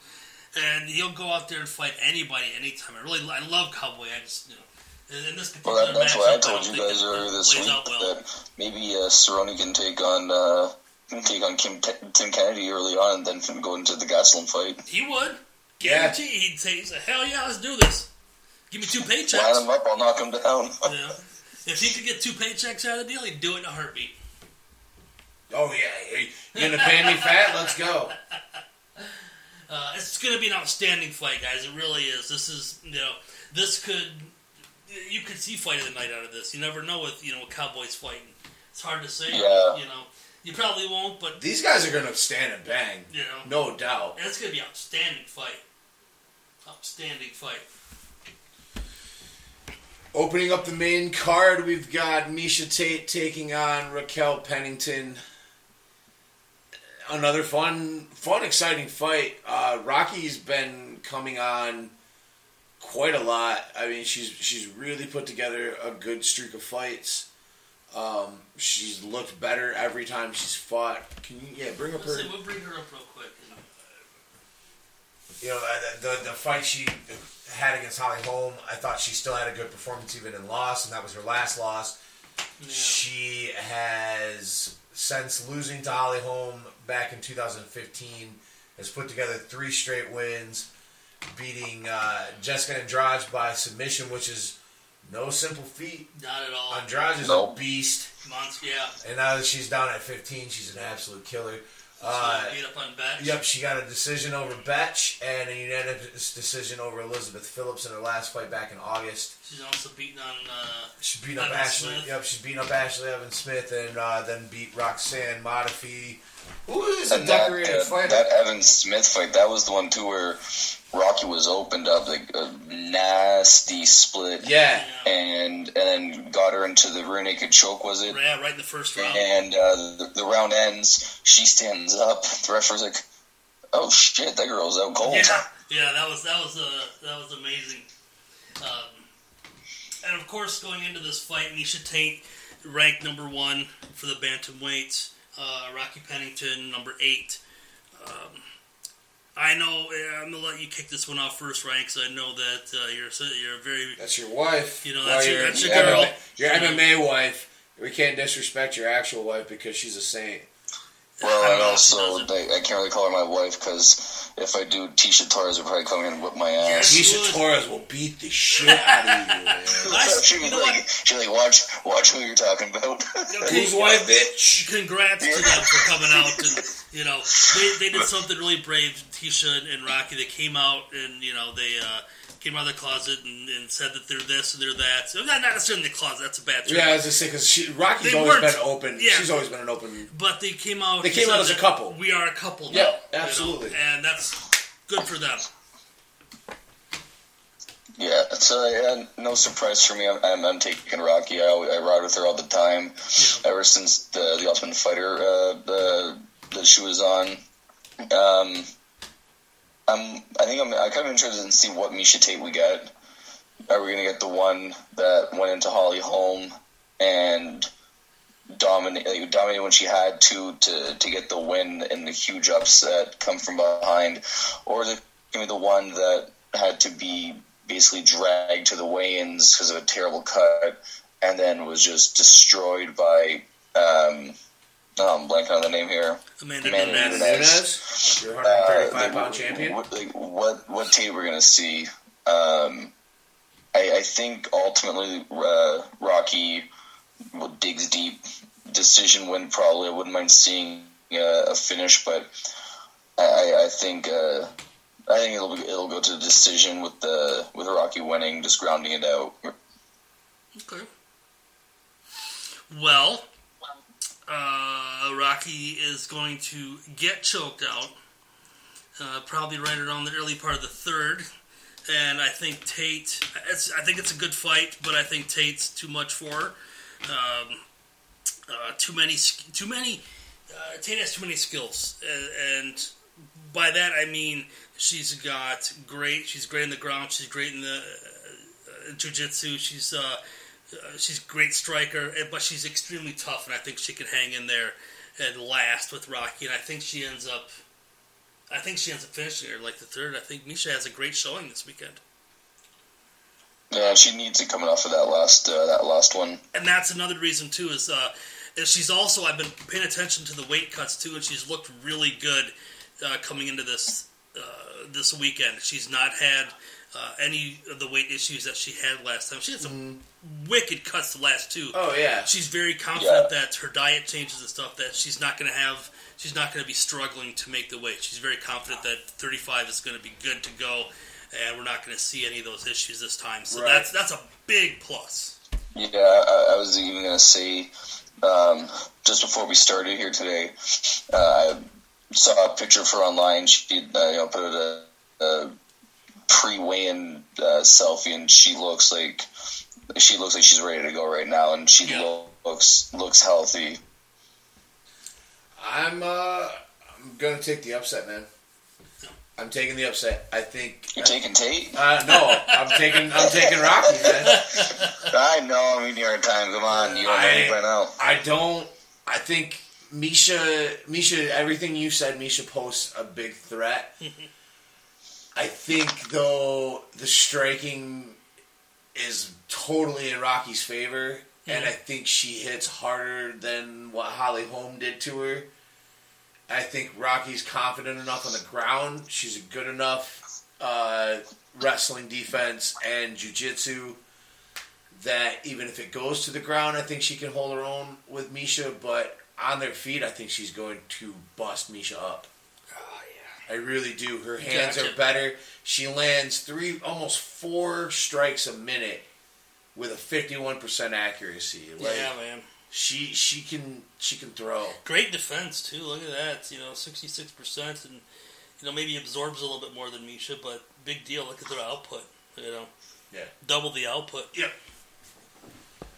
Yep, so I, I think... This is going to be kicking off our, our main card. It's the first fight of the main know. card. I think Rocky gets the decision, though. I think she grinds one out and pulls it. It's going to set out. the pace, man. But pace, oh, the pace is going to be set. The pace is already oh, going to be set. Let's uh, let's look at um, let's look at a couple more fights in this card. Yeah, how about that? Um, Why not? Because the prelims are because there's stacked. one card. Now that I mentioned, there's one fight in those prelims. I think is going to help set that kind of set that Definitely. pace. You know, set that tone. There's a few of them you I know. think that had the potential for it. Yeah. Uh, early prelims, you got Jim Miller and. Yeah, I mean, we, we can yeah. just go back. Uh, Thiago, is it Thiago? Yeah, Thiago Alves and, and Jim Miller are the, the main prelim fight. Uh, I'm yeah, actually excited. Sorry. Oh no, I, I was I was just gonna say I'm actually excited about the, the first fight of the prelim. Uh, Liz Carmouche and, and Caitlin uh, Shakagan. I like Caitlin. I've, I've watched the last couple of fights, and and yeah. Liz Carmouche is. I mean, she almost beat Ronda. Yeah, yeah, that's right. People, people forget about that, that one. She's a veteran, too. She, yeah. She's seen oh, she's a lot. Been around you know, forever, man. And, uh, um, that's going to be our very first fight of the night, right? Yep, that's the opener. Uh, Liz and Caitlin, so... Caitlin Kagan. Wow, okay. Yeah. So, to me, you know, once we get up here... Um, And then, you know, we got Jim Miller and that. Jim and Thiago are going to... You know, this is a spot for Jim. These two are just going to go to war, man. They're going to go to war. This is Thiago's first fight at uh, lightweight, isn't it? It has to be. He's yeah, I think so. Walter, you know? I mean, yeah. Yeah, so this is his first fight. It's still a bit of a bummer, though, on that one. Because I was really, really hoping to see Ale Quinta and, and Thiago throw down before... The U F C yeah. went full U F C on an Iaquinta. Yeah, that was a bummer about Alvin. Yeah. But, you know, what do you do? Jimmy Miller and Thiago Alves, this is, a, this is... I think we've seen Jim in this spot the last two or three times he's fought in this kind of main event of the early prelims yeah. spot. Yep. You know, right around at that spot. Yeah, so. I mean, that's where him and Diego fought at two hundred. Yeah, yeah, so I think he's going to... Yeah, that's right, that's right. Him and Joey Lozon fought there, I can't remember when, but they it, Jimmy Miller's kind of yeah. the that early prelim man. You can't, you know, this is going to be a fun fight. Yeah. You know, whichever way it goes. Yeah. You know, when you talk about the the, the prelims... You know, the fight that really has that big chance to set the tone... Definitely. ...is Frankie Edgar against Jeremy Stevens. Without a doubt. You know. I mean, that, that thing's got Fight of the Night written all over it. Yeah, it really does. Yeah. It's got... It's It's got definitely... It's got K O of the night potential, even though they don't really give that bonus out anymore. No. Uh, you know, Jeremy Stevens can stop you at any moment, and Frankie yeah. shown he's got power in his hands, too. His durability is, is Frankie's you know, bread and butter. The guy can he can strike with you, he can wrestle with you, but he can last. You know, he'll last yeah. all three rounds, and he yep. won't. He will not lose a step. Um, but in this fight, he, he gets stronger in some fights as they go on. That's the thing with Frankie, man. There's no there's no quit in this guy. Frankie's giving you know? up three inches, but in both height height and reach. Three inches to a. Devastating striker, yeah. a guy that I mean, you know, who the fuck is this guy? I know we know all that's right. fun, but right, right. he does have a point. He knocks dudes. Oh, out James cold. Stevens has got a resume, man. Ask nearly seventy percent of his victories, knockouts. Yeah, ask R D A, right? Yeah, yeah, yeah. So I this I love Frankie. You know, I Frankie's you know. Walkout music was my favorite, but aside to the point that you know, uh, I absolutely love Frankie Edgar and I love everything he does. This is a hard fight. This is a hell of a fight for Frankie Edgar. Without a doubt. Yeah. I, Without I a doubt. It's, it's, it's a me. tough it's a tough test for Frankie, man. He's he's in a dangerous, dangerous fight. Dangerous, dangerous. You know, you're talking about Miesha Tate uh, at two hundred needing to to come back and put on a good performance. You know, uh, Edgar's in the exact same position coming off uh, his performance at two hundred. He needs to come back and embarrassing. If he, if he loses this one, he could he's potentially looking at you know no more title shots, or if he like, it's going to be a he's going to need a, a couple big big big wins to get his name back in the title picture. Yeah. Definitely. Yeah, he's he's kind of in a tough spot, and it's a tough fight, man. Jeremy Jeremy Stevens is. There's nobody to to lay off on. It could last twenty seconds. Steven, one shot's all Stevens needs. Yeah. One shot. He's got legit yeah. one shot knockout power. Yep. I don't think he does. I'm taking Frankie Edgar. I think Frankie grinds it out. I think it's it goes three rounds, and Frankie just puts the uh, puts the pace on him, and just is too much for Jeremy to deal with. You know, that's my pick. But at the same time, if Stevens hits him with just a single shot, it's, it could be done with. Yep. But I'm still taking Frankie. I'm riding with Frankie on this one. I'm with you. I think Frankie grinds it out, Frankie yeah. style. Yeah. Uh, Brian?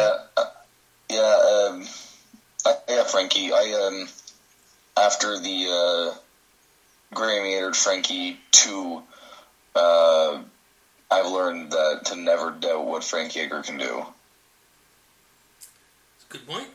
Very good point. The, yeah, like I mean, I mean, I mean, I forget. I was, oh God, I'm losing his name. But one of Frank Edgar's first fights, I mean, he was in a nasty uh, submission hold, and there was like thirty seconds left on the clock, and he just held off and held off and held off. Like, I mean, he showed his toughness early on in his career, and uh, he's shown that you know he can bat, bat, battle back from anything. I mean. Stevens obviously hits harder than a lot of other guys, but I think I think Edgar can take him down, do what he has to do, and uh, that'll play into the stand-up game for him. Very good. Good, good point, brother. Let's do one more? Yeah. Um... Natal and Bush? Well, Khabib. Oh, yeah, no, no. Yeah, I was going to say, like, I was going to throw Bosch and Natal as a joke. I didn't think you were actually going to be serious. Hey, man. We got to do Khabib, man. I mean, this is going to be easy. I'll talk to him, to, Tim the Barbarian Bosch. Did I talk Bosch? No, uh, yeah, we got Khabib Nurmagomedov and Michael Johnson taking on each other, number two and number six, respectively, in the one fifty-five pound division. Oh, man. Um... This is the easiest fight for me. Yeah. I'll take this one over real quick. This one's the easiest fight for me. Khabib goes in there, and he stops him. I don't care how, if it's submission or knockout. It doesn't really matter to me. Khabib finishes this guy as almost uh, an exhibition fight. Uh, you know, no offense, Michael Johnson. Michael Johnson's got some great wins, and he's a good fighter. Khabib is just on a different level, and he outclasses him. Period. And that's yeah. that's all. Uh, I got I got Johnson, um, only because wow. I don't know what I'm going to see in Khabib with this long layoff. I know he's come back from layoffs from injuries in the past, and he's looked as if it's, it's nothing not that ever long happened. Of a layoff. He just fought not that long ago. Khabib? Yeah. Oh, yeah, that's right. He fought that no-name kid. Yeah, when Tony he, got he was supposed to fight April, Tony in like April or May when Tony fight. got hurt. Yeah, he beat Daryl Horsher in April. Second round. That's right. That's right. That's right. I see, that was when he was supposed to. He was supposed to fight uh, Tony, and then Tony got blood in his lungs, and then that's why Tony fought that no-name kid. Panetta, because Chiesa oh, got okay. hurt. Yeah, I forgot about that. That, that, that other fight that he had completely uh, slept on that. Yeah, I don't, I'm. Uh, I, I, I'm going to go Johnson, um, mostly because I guess at the end of the day. Uh, a win for Johnson sets up uh, Ferguson nicely. Yeah, it does. A win for Khabib sets up Ferguson either way. Gonna, I think that if, I think if Khabib wins, they're going to set up Khabib and, for, and Ferguson. If Khabib loses, sets up Ferguson for a title shot more or more likely. Probably, yeah. That, I mean that makes that makes sense. Uh, but then it also depends on Connor and uh, and Eddie. Yeah. At that point, yeah. too. So there's a lot of, you know, there's a lot of ifs in that one. A lot of variables, yeah. You know. You? I got Khabib. I think he, uh, I think he grinds out a victory. I don't know if he can finish Michael Johnson. I mean, yeah. I, do I think he can finish Michael Johnson? Absolutely. Yeah. Do I think he will? We'll see what happens. But I, I know he's going to spend a lot of time on the ground. There's going to be a lot of ground and pound. Definitely. Um, I could see him definitely finishing Michael second, third round. Mm-hmm. Uh, but yeah, I think I think if he was going to just Johnson's one of those guys that gets frustrated easily. We've yeah. seen uh, Nate in the Diaz past, broke him real quick. The, uh, against Jonathan Brookins in the Ultimate Fighter finale, he got he got uh, tired, he got uh, mentally played, and then the Nate Diaz fight, everyone thought, oh, here, like, this is going to be Johnson's big coming out party, and Diaz, you know, once again, that train really fast. Once again, you just drop Jonathan. Jonathan I do, but I haven't heard that uh, name in so many uh, years. If, if I didn't drop Jonathan Brookins' name at some point in this podcast, my wife would probably leave me, because that was her uh, favorite Ultimate Fighter fighter. So what? I have, you know, really? Yeah, some props. Okay, good lord. Holy shit! I wonder what Jonathan Brookins is doing. So, Carol, if you're listening, Jonathan Brookins, that call was for you. Is Jonathan Brookins even fighting anymore? He's fighting over in Europe. Uh, okay. If uh, Brookins had a fight in Finland about a month or so ago. Jesus, God, I haven't heard the name Jonathan Brookins in so long. I forgot the name. he, I remember the guy. He was he was pretty cool and fun to watch on the on the Ultimate Fighter, but I mostly just remember him because of his hair. Oh God, he's terrible. Yeah, he just got, he just, he just got unlucky. Like, he's terrible. In, in, he in, has the, a... in the house, he was good, but after he uh, entered into U F C, he just he couldn't hang with those guys. He hasn't won a fight since two thousand fourteen, and that's why he's fighting in Finland. Yeah, because yeah. he fought in Pancrase and Euro F C, and now he's in Z Promotion.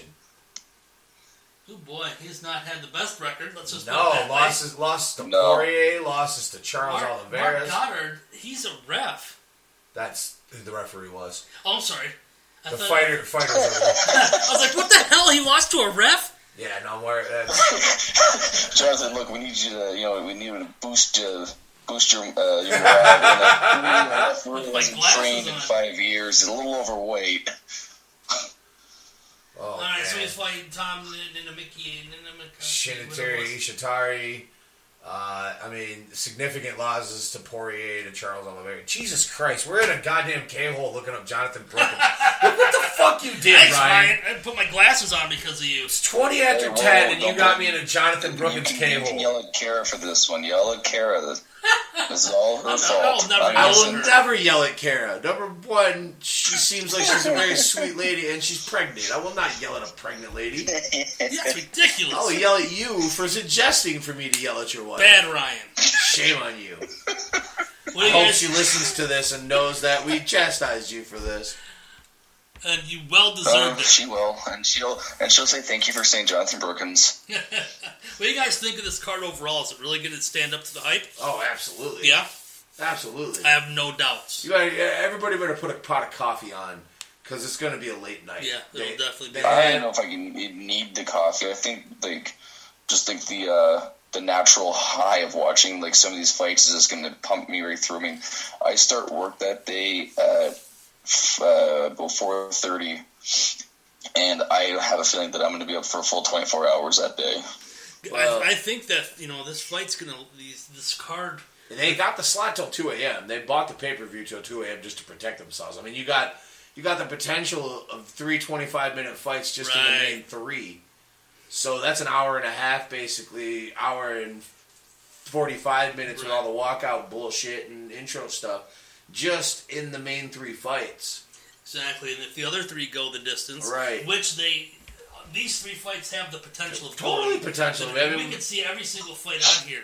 You know, I, I doubt we will, but the first three go the distance yeah. easy. You know, um, I could see a couple of these going too, especially you know the, the early prelims. I mean, it's just gonna be a long night. Yep, it's, it's gonna, gonna be, be a long, long night. night. Oh, it's going to be a fun night. Put the coffee on yeah. because... It's going to be an exciting night. There's going to be a lot of history being made, oh, a lot totally. of great knockouts, a lot of great jiu-jitsu, you know, a lot of great grappling.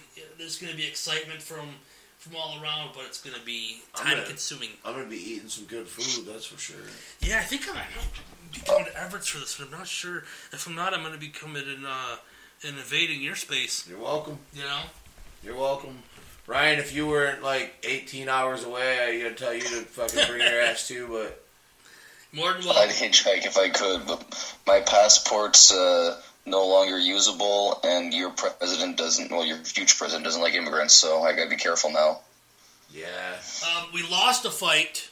We did? In, in this card. We did lose uh, Rashad Evans and Tim Kennedy. For an undisclosed injury reason. Yeah, I said uh, something with his M R I. Just Some lingering thing with an M R I, yeah. But you can't get cleared in New York. But hey, they're going to be added to two oh six. Ta-da!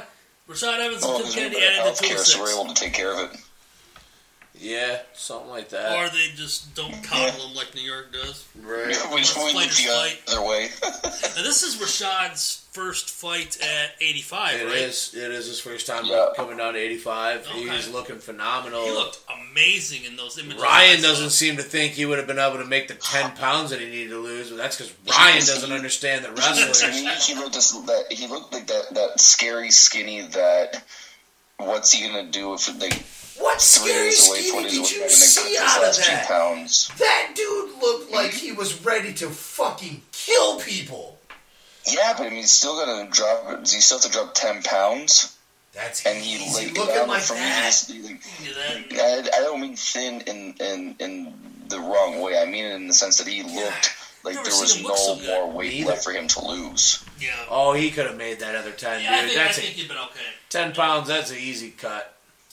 I think you would have been all right. Um, well, well, I mean, well, we're, we're going to see him another month, like, and we'll find out. Yeah, yeah, yeah, we're we'll going to see him at two oh six. We're going to. And speaking of U F C two oh six, uh, we have decided that we are going to do the first ever Average Joe's. I don't know what we're going to call it. We'll, we'll rip off the J R E right now and call yeah, it a quote unquote fight companion. Yeah. But we'll, let's, let's say it like this: it's going to be fight companion style. Yeah. How about that? Yeah. Sim- we're going to call it fight. It's Fight Night with the Joes. There it is. We'll take yeah. that. Fight Night with the Joes. Yeah, we're gonna the have... only difference between the, the Joe Rogan one is that this uh, this companion talk, there's not going to be a lot of like knowledge of what's going to be happening. Well, those are going to break things down as the fight's about to start. This is going to be what's awesome. Is we're going to be sitting here. We're going to have Ryan from Canada on a, on a computer talking into a microphone, and Jeff and I, and we're going to be recording, and we're gonna be we're gonna have some video up, maybe. Yeah, we're gonna try to go um, on like a live YouTube feed some or something, YouTube so feed, you guys maybe, can watch uh, the fights along with us. We'll start off with maybe a Facebook Live for five, ten minutes yeah. just to get people kind of, you know, to see what we're going through, and and uh, it's gonna be the main card of two oh six, I yeah. think we'll call it. You know, yep. it's just yep. gonna be an it's gonna be a fun night. It's gonna be history for us, and uh, I am so looking forward to that. Me too. Let's talk. Uh, Real quick about some uh, big thing that was broke this week. So we had been waiting for a result. John Jones went for his arbitration last Monday. We got that result this week, and U S A D A slapped John Jones with a one-year suspension, retroactive to July when he tested positive. They found him clear of any intentional wrongdoing, so John was cleared as a cheater. They, they determined that he unknowingly took a substance. John fucked himself by repeatedly just talking about dick pills. Yeah, yeah. Agreed. And so they slapped him with the Anderson Silva one year. Um, and then they, the U F C being they, stripped John Jones of his interim light heavyweight title. And so there's this, there's now a unanimous, you know, which I, I'm surprised champion. That. No, no, no, I thought they got rid of that thing a long time ago. No, they were holding on to it, hoping to be able to get that champion versus champion unification. Uh, right. The other thing that came out today was Dana White said that John Jones will never headline a pay-per-view again, which we know is bullshit, but yeah, whatever. He may, he may feel that way now because yeah. he's sick and tired of dealing with Bones and all this yeah. excessive B S, but... push comes to shove, and, you know, John comes back, and people want to see him. He'll do the right thing. Yep. Yeah, remember when Tito Ortiz would never step in the octagon again? Yeah. And then a couple years later, he had another five-year run. Yeah. The, these things iron themselves out over time. Um, I, I think the worst thing is, is the, with the whole situation is Dana can't let John Jones go. No. He, like, he has not. to keep him around no matter what happens. So like, they, no matter what Jones does to screw up, Dana cannot let him go to Bellator. He can't risk that that that jump because that would be the that would be the big one.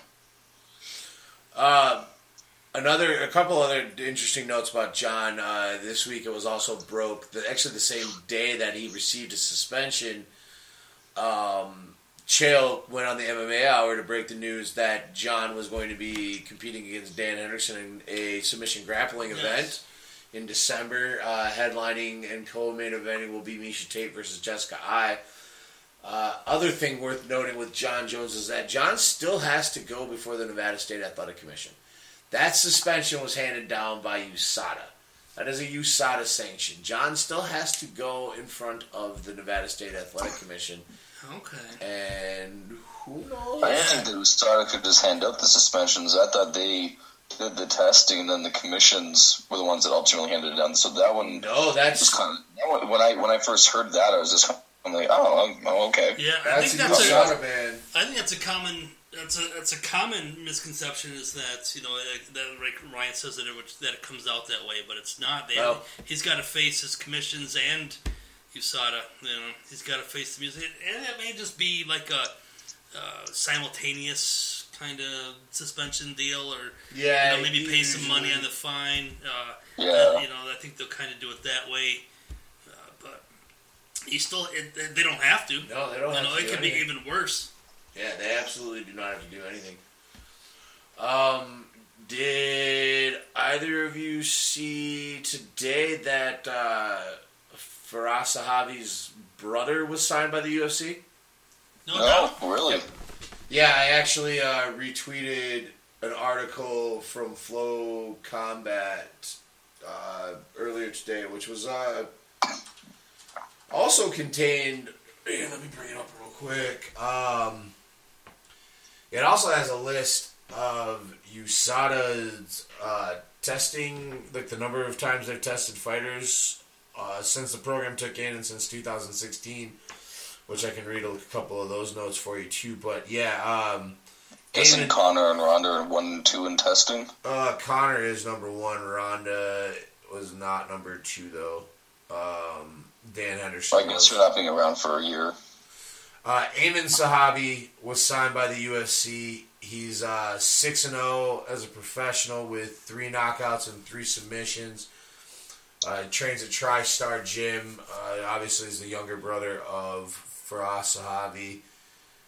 Um, he will be fighting at, uh, let me see, what weight? What weight class? Bantam. He's a bantamweight. Oh. Wow, okay. Yep. Uh, it'd be fun to see him when he comes through because we've seen what, what Faraz has been able to do for fighters. Now it's going to be interesting to see uh, what his brother can do as a fighter. Right. Yeah, I'm definitely interested in seeing that. So here's here's some fun little tidbits of information for you guys as far as um, U S A D A's sampling. All-time most samples given, Conor McGregor with eighteen and Dan Henderson with eighteen. Vitor Belfort with sixteen. Anderson Silva with fifteen. Holly Holm with fifteen. Also R D A and Yoel. Uh, Cormier, Fabricio, and Ronda have fourteen.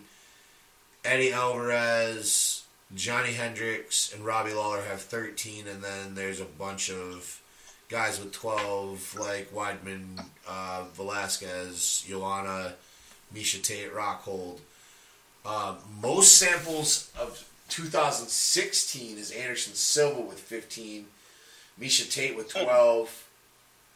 Uh, test sessions all time is Dan Henderson. Samples given by a gym. A T T leads with two hundred seventeen. Wow. Next closest is Jackson Wink with one hundred twenty-three. The Black Zillions follow that with ninety-five. Really surprising number is King's M M A with only sixty-one, which is where R D A and Aldo and Hernan Barral and wow, a lot of other Brazilians that have looked a little different since U S A D A came in. Train what a at. Shock. Did uh, did you guys catch the, the Joey Diaz uh, Joe Experience episode this week? Uh, parts of it. Was yes. that the one where they talked about Carwin and Fedor? Yeah. Yeah. The, they they were talking about a little bit about these um, the drug testing that, and I didn't realize this, but they take all blood and urine samples and they freeze them for I think it's five years or indefinitely, and they can go back, and once they've caught up to the science of the of the steroid or the P E D or whatever, they they can actually retroactively um, punish you now.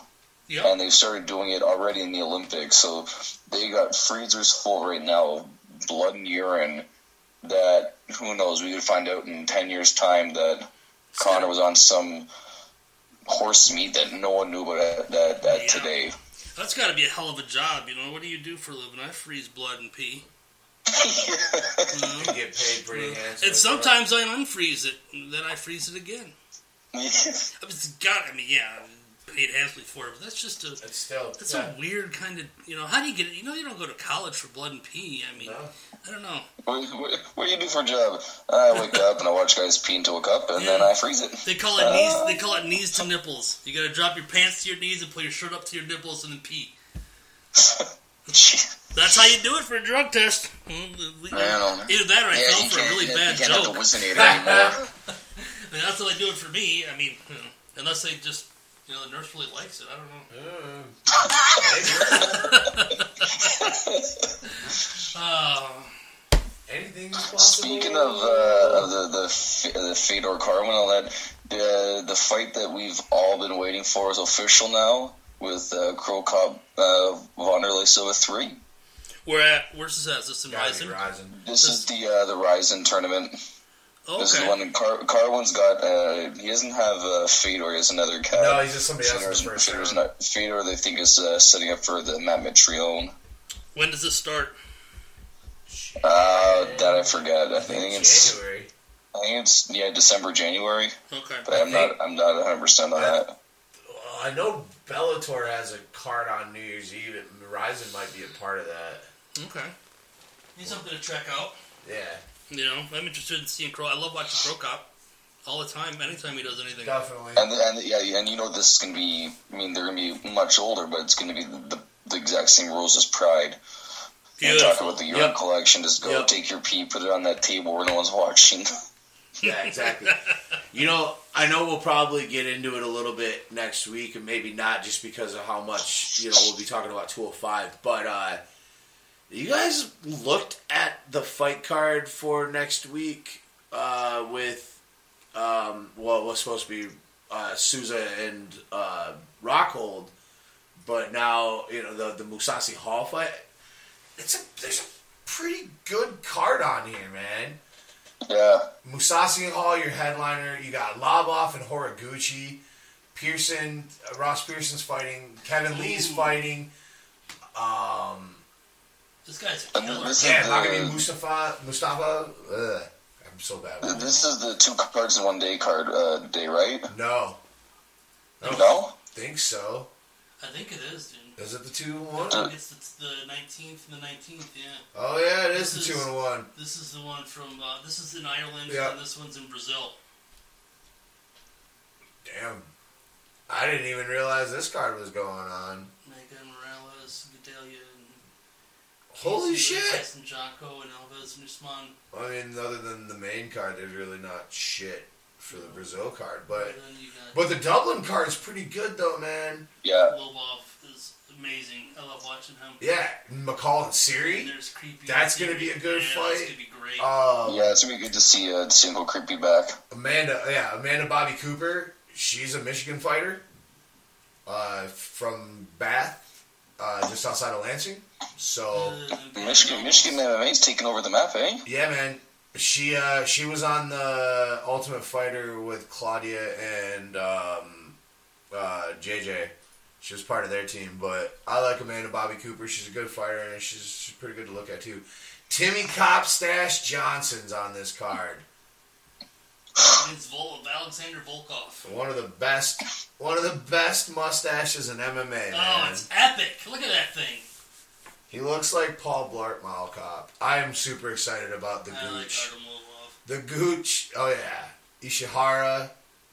I mean, that's a fun card. I'm excited about the Hor- you know. Horiguchi and Bagatino. I don't, I don't know how much we're gonna really get to talk about this card next week, and we're definitely not gonna be able to try to preview two cards and break down U F C two oh five. No, so I mean, it's going to be, you know, I, I, the focus has got to be two oh five. I got a feeling the other two are yeah, going to get overshadowed. So I definitely, but I I was looking over it the other day and got super excited about that fight. Maybe it's just the fight withdrawals that I've had over the last few weeks. Well, that could be.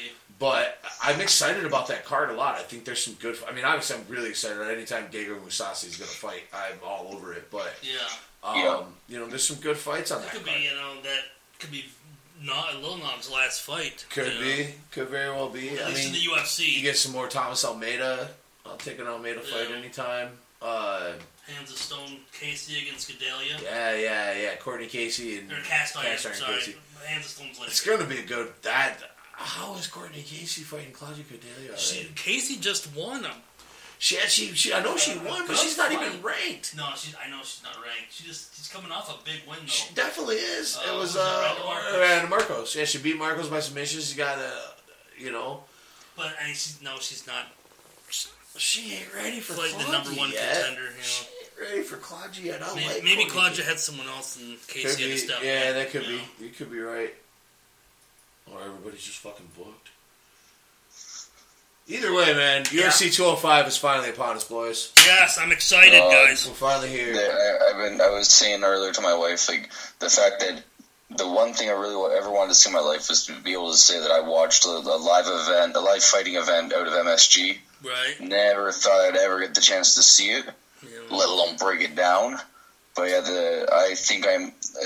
No matter who wins any of the fights, uh, I think that I'll be going uh, going to bed happy to say that I saw professional fighting in Madison Square Garden in like in the two thousands. Yeah, and, and you know, also if you're jonesing that bad Saturday for some M M A and you got Fight Pass, you can watch the Cage Warriors Unplugged. Starting at four p.m. in the East, and uh, in the co-main event, you can see my dude Patty Pimblett, who you'll be seeing in the U F C in the next couple of years. Excellent. So excellent. I think I'll check that out. Yeah, you know. yeah, I'm excited to watch watch Patty. He's one of the best shit talkers I've seen, and the kid just got it. So remember that name, Patty Batty Pimblett, because you'll be seeing it a lot. Excellent. You're well, an U F C champion. I, anything's possible, man. I think I think he got he's got the skill set. He doesn't look like shit, and people sleep on him because he's just this little tiny guy. But he's he's twenty-one years old, and he's already got it kind of figured out. So as long as he can keep himself on the straight path, he's gonna make some waves in the U F C. Cool. Uh, yeah, that's, we're, that's pretty I much that's everything. It. Yeah. Ryan, uh, what kind of fun, delicious things are you cooking up for U F C two oh five? Because I know you're always making awesome food, so... Uh, this one, uh, like I said, I work early that day. I'm just going to take it easy. I'm just going to get uh, some it. wings, some pizza. You know, just just, just do it easy. You're so fucking back, boring. Relax, let the oven do the work for me. God damn it, you're boring. I'm kind of with you. I'm going to order some wings and pizza. I expect that with you! Okay. Well, mo- mo- most cards, I, I, if I can, I try, I try to do something nice. But this one, exactly. Here, that's why I asked I'm the question. I'm having such a long day. I just want to throw some. I just want to throw something in the oven, and I don't have to worry about it. Well, that's the last time I'm going to take time out of the show to ask you what you're cooking because you fucked it up and just let me down. Oh well. I see. I'm, I'm waiting. I'm waiting to do this show with you guys, like a little live in person. Oh, yeah, so are we. Some fun eats. You've had a lot of promises. I'm just waiting for them to fill my belly, so, you know. Uh, I, I gotta get that passport taken care of. Yeah, you better get that passport up. Get it, get it right. Or, or you could, I'm just saying, you know. I mean... oh, now, wait a minute here. I mean, I, I could. I definitely could, but it's way, it's way easier to get one person and, over... And all my equipment. Right. To get you over here, then, for us to take everything on the road to come to you to record, because you have three G internet. And we're fast. And we're fast. You don't even just have three G, you have, like, Sprint I think three G. He, I think he has more like two point five G. I, I was gonna say, I, I'm, I'm on this thing called dial-up, have you guys heard of it? Yeah. Yeah, yeah, yeah where it makes that really funny noise. You're still on A O L, yeah, aren't you? I get, I get my disc, I put it into the computer. For your phone, I send it to me once a month. Yeah. Sometimes I get it to the back of magazines. I know what you do with those. Yeah, we know what kind of magazines those are. I am a happily married family man. With magazines. With dirty magazines. All right, well, uh, any final thoughts, guys, before we wrap it up tonight? It's uh, it's getting late here in the East. Yeah, I was going to say, I think, uh, just a silly note, the only thing I really want to see this weekend is uh, someone wins a fight, jumps on top of the cage, and does the, the Jimmy Snuka uh, celebration-style thing, uh, you know, honor Madison Square Garden the right way. The big oh, splash on man. top of Don Morocco. Yeah. Yeah. That's all. I, if I can, if someone does that, I'll I'll be the, the happiest man in, in all of Canada. Well, you know, we could have had that if the U F C would have put Filthy Tom Lawler on the. Holy shit! Yeah. Tom Lawler got popped for P E Ds. Yes, he did. It's bullshit. Did he really? Yeah. Yes. Yeah. He got popped. It's bullshit. It's bullshit. I don't what buy it. This? It's not often I will take the stance on too many people, and I'll eat crow completely if it comes out that he is one hundred percent at fault.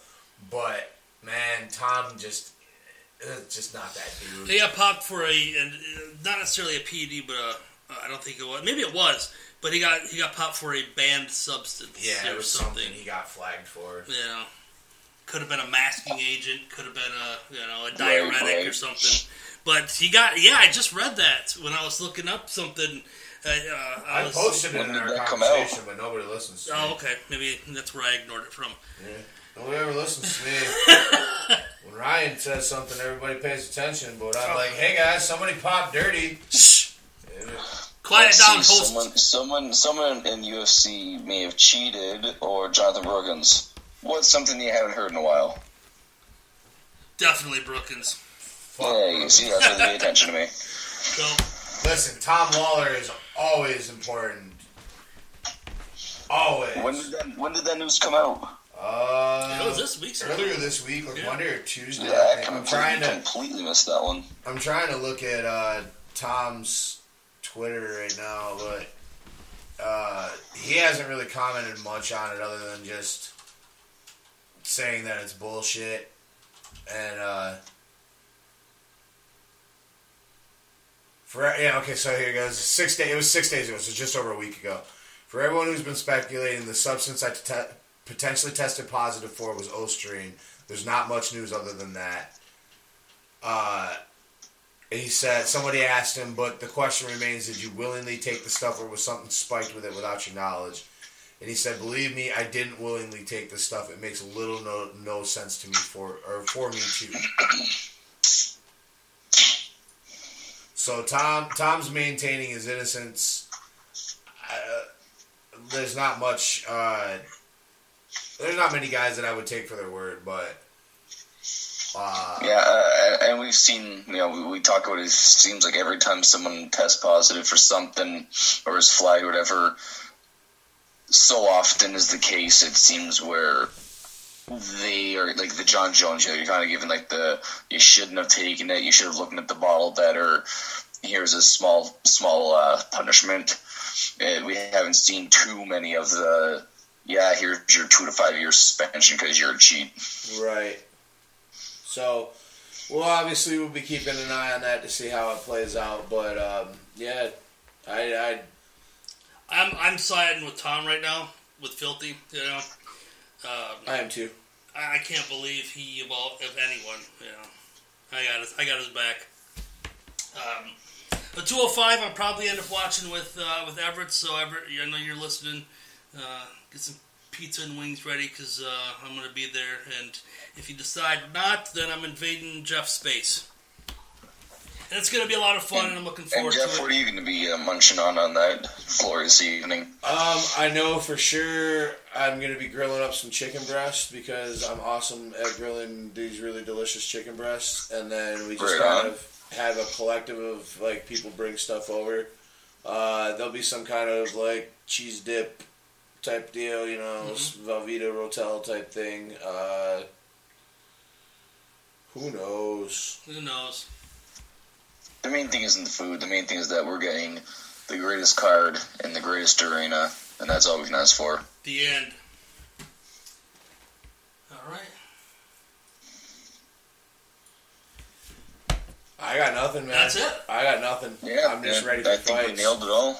That's it. Let's do this. Yeah. So for Ryan and Dave, I'm Jeff Shanahan. That's going to wrap up another episode of the Average Joe's M M A Show. Come back next week for our full breakdown of U F C two oh five. And no preview of the fight night cards that are happening next weekend, because we're just going to be talking about two oh five and the fallout. Unless we want to do a five-hour show. Well, I mean, we're already at, what, like two and a half, three hours now? two fifteen. Yeah! So, all right. Thank you guys again for tuning in, and we'll see you next week.